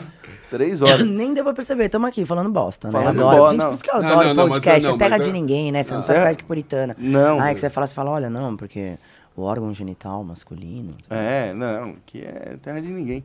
Eu perdi a oportunidade de pedir um mês. VIP. Um mês de entrada VIP pra Barone. Ah, você ficou Agora- emocionado, você eu ficou emocionado. Ele tava, ele tava dormindo, Ele é capaz dele ter caído, né? Eu ia falar, não, vai lá. Por isso que ele me atendeu, mano. Porque às vezes é bem isso. Eu fico, puta, mano, que às vezes pessoas veem umas coisas com meu pai lá do escritório, né, mano? Emitir nota tal, porque eu sou sócia dele. Uhum. Não, ele não me atende. Aí eu tenho que ligar pras crianças. Eu falo, liga pro seu avô. Liga pro seu avô e fala pro seu avô me atender. Por favor, mano. Aí a Manuela liga, porque queridinha Uhum. do vovô, né? Ai, minha mãe quer falar com você. Não quero falar com a sua mãe. Ô pai, eu preciso falar com você. Não quero falar com você, Aritana. Ele fala pra mim, fala, tá bom, né? Direito seu. Litana, é, queria que você deixasse os últimos recados aí, suas redes sociais, Ah, é quem lógico. quiser. gente, te segue- contratar. Pri- Primeiro, obrigada, gente. Adorei. Tá, é um prazer. Conhecer você ao vivo fez parte da minha infância. Assim, ganhei mais um. Fiquei mais um na lista da minha. Eu ainda brinco e falo, gente, eu tenho uma lista assim, de sonho de pessoas conscientes. Bom, já conheci mais um. Então segue aí, gente. É só procurar Aritana Maroni. Vocês vão ver, aparece uma gata linda lá no Instagram. Parece comigo, mas sou eu mesmo, tá? As outras redes sociais é tudo Aritana Maroni. Procura aí. Se não for eu, denuncia. É mentira. Hum, que legal. E próximo. E qual que é. Ah, você não pode dizer, não né? posso dizer. Mas já tá, já tá feito. Oh, sabe que sua família devia, deviam fazer um, um reality que nem fizeram da Gretchen, do Sérgio Malandro, É, do tá, Maroni. A gente tentou com a HBO, mas aí não deu muito certo, né? Porque não dá pra segurar meu pai. Ah, é. é, tem um, só um probleminha, um probleminha chamado Maroni. É, um problemão, né? No caso, o Maroni, né? Porque Maroni somos Barulho todos com nós. todas as letras maiúsculas. É, ia chamar de Marones. A gente começou até a gravar. Só que é muito difícil, porque vocês viram, gente. Meu pai abriu a boca, sai política, e nenhuma emissora de televisão não tem coragem de assumir essa bucha e de, tipo, ter ele falando, entendeu? Além do, tipo, a forma como a gente lidar com sexo, é uma coisa. Dois programas a gente falou, mano, ele é, pode falar tudo que quiser na internet. Eu falei, mano, não, Não é tão assim, não. Bem assim. Falei, você vai arcar com isso. Ele, é, depois eu ponho advogado. Eu falo, é que tem dinheiro pra pagar advogado, não, mas né? Gente, tudo as piadas aí, obrigada. Espero que vocês tenham gostado. Adorei passar a tarde aqui com vocês. Espero que vocês tenham gostado aí das minhas histórias. Porque eu sei que é muito engraçado, porque na maioria das vezes as pessoas me chamam pra falar dos realities, mas eu sei que na maioria das vezes as pessoas sempre querem saber do meu pai, não do reality. E é muito mais engraçado, às vezes, falar do meu pai. Ah, aqui a gente fala de tudo. A gente fala do reality, do seu pai, aqui é de tudo. Mas o que acho que foi bem legal falar de você, da sua personalidade, da sua família. Essa né? pessoa louca. Mas é verdade, é verdade. E, e, com certeza é, essa coisa de Brasil, o mundo ser hipócrita e ter problemas do sexo, de falar da sexualidade e tal, é uma oportunidade através do OnlyFans e do que você está tudo. dizendo para que as pessoas se reciclem, se É, re... gente, porque piadinhas de Oscar Maroni, mas todos nós viemos de uma gozada, né? Sim. Exatamente. Se não fosse uma boa gozada, nenhum de nós, todo mundo aqui dentro, não existiria. A gente podia estar todo mundo no ralo ou num azulejo qualquer. Ou na camisinha, que nem seu filho faz, Que né? nem o Igor. Que, que perigo, né, gente? Que hoje em dia tem mina até tipo, guardando Opa. Depois de camisinha dos outros que eu tava vendo na internet. Outro dia eu falei, gente, que absurdo. A mina engravidou da camisinha do cara que ela pegou no banheiro. Vocês viram essas coisas na internet? Não, que, esse daí é o que? É o mundo bizarro que você tá vendo? Não, gente, essas coisinhas que a gente vê, né? Acontecem. de- Como chama da T nesses programas. Datena mudou, hein? Faz tempo que eu não vejo ele, mas na minha época ele não falava de camisinha, não. Adoro, gente, eu adoro esses programas sensacionalistas. Mas, gente, obrigado. Obrigado mesmo. Espero que todo mundo tenha gostado. E chama o papai. Não, já, sorte. não, a gente vai, a produção vai pegar ali o telefone, ô, Maroni vem no real. Aê! Nossa, e o telefone dele é a coisa mais ridícula do mundo. Se eu falar, você decora, por isso que eu não posso falar nada. Não, e a produção vai pegar e a gente vai marcar com o Ah, Maroni no real. Olha, esse dia vai ser histórico também. Esse dia vai ser bem real. Ah, se preparem, tá? Se vocês Uhum. acham que eu falo, né? Pensa que eu fui criada Não, por a gente- ele, a né? gente- não, a gente vai meter 5 horas de Maroni. Já pode ver. Ixi, ixi, se der teia, filho. Eu já, não, já sei como é que vai ser. Tô ligado. Nossa, se Então. puser passar um pãozinho com manteiga aqui no meio, ele não sai daqui nunca mais. Então, eu quero parodiar você, copiar você e dizer: olha, gente, eu também sou filho de Deus e, portanto, não é somente essa jovem senhorita, jovem Hum, do senhora, jovem senhorita. né, que está aqui se promovendo através da rede social e que vocês estão fortalecendo. Fortaleça esse negrão que vos fala. Sou eu, Sebastião. Esse é meu Instagram. Seja você também, Sebastião. Neste ambiente chamado Real Podcast, todos os dias, mandando esse salve ao lado de Alan. yes! Apoiados por grandes marcas ou grandes marcas. E quais são elas? Fala aí, Spaceship. Spaceship, que nos fortalece, nos deixa belos como somos. E? né? E LTW Consulte. Consulte! Saia de um ambiente difícil, lodo, complicado e organize sua vida financeira. Você pode, você consegue. Você tem o poder, porque o poder está aqui, está na autogestão financeira. E quem, e quem, quem na- qual que é a camisinha lá que você te patrocina lá que você falou? Prudence. A Prudence. Prudence também, ó, pode também vir pra cá patrocinar, tamo dentro, viu? Se quiser mandar também umas amostras, pode Ó, é- mandar. é- você já viu a nova agora, que é do Jedi, que brilha no escuro, viu? Olha isso. É uma piadinha entre essas mulheres, que os caras agora tudo compram a camiseta do Ah, Jedi e a galera fala, gente, é, é ridículo, porque o cara baixa as calças pra camiseta e você não consegue parar de rir. Ah, Nossa, não, deve ser, ó, deve ser. É, a gente titulou o pinto do Hulk. Não, não, ser, ó, os caras cara têm que ter um pouquinho, os caras têm que ter um pouquinho de semancol, né? Tipo assim, ó, olha lá, olha lá, o, o mulambo, mula- mulambo, você pegaria uma de cor? Pegaria o quê? Uma de cor? Camisinha de cor? Que brilha? Já usei, já. Ah, tá vendo? Não, ah, um mulambo. Não mano. é legal, mano. Ah, não, mulambo, para aí, Não para espada do não, Jedi, não, mano. não. Pera aí, mulambo. É a espada do Brasil. Ah, não, ó, olha esse programa, eu tô falando que. Ó, eu vou falar pra você, eu não sei como é que esse programa ainda vai no ar, mano. O Mulambo usou camisinha. Ai, eu vou ter que ficar agora com essa mês. Fica com essa imagem na Não, cabeça. eu não sei nem por que que eu fui Dorme perguntar pra esse- Ah, gostei. Você vai ficar Não vou ficar imagem. nada. Vai ficar. Primeiro eu queria ir pra cama com o Maroni. Não, não, Já foi queria ali. não. depois- Você- É, e Já foi pra agora. acabar com o papai. Galera, obrigado aí mais uma vez por vocês terem assistido. Não esqueça de dar esse joinha, esse programa foi maravilhoso. Então a gente tem que levar esse programa para muitas pessoas, então dá o joinha. Quero agradecer sempre a LTW, a Spaceship aqui por nos ajudar e se preparem, Maroni vem no Real e vou levar o Mulambo também lá no Bahamas. Tá certo? Já vai usar esse Jedi lá dele aí, já que ele quer. É isso, sobe a hashtag aí, gente, Mulambo no Bahamas. Mulambo no Bahamas. Valeu, até amanhã.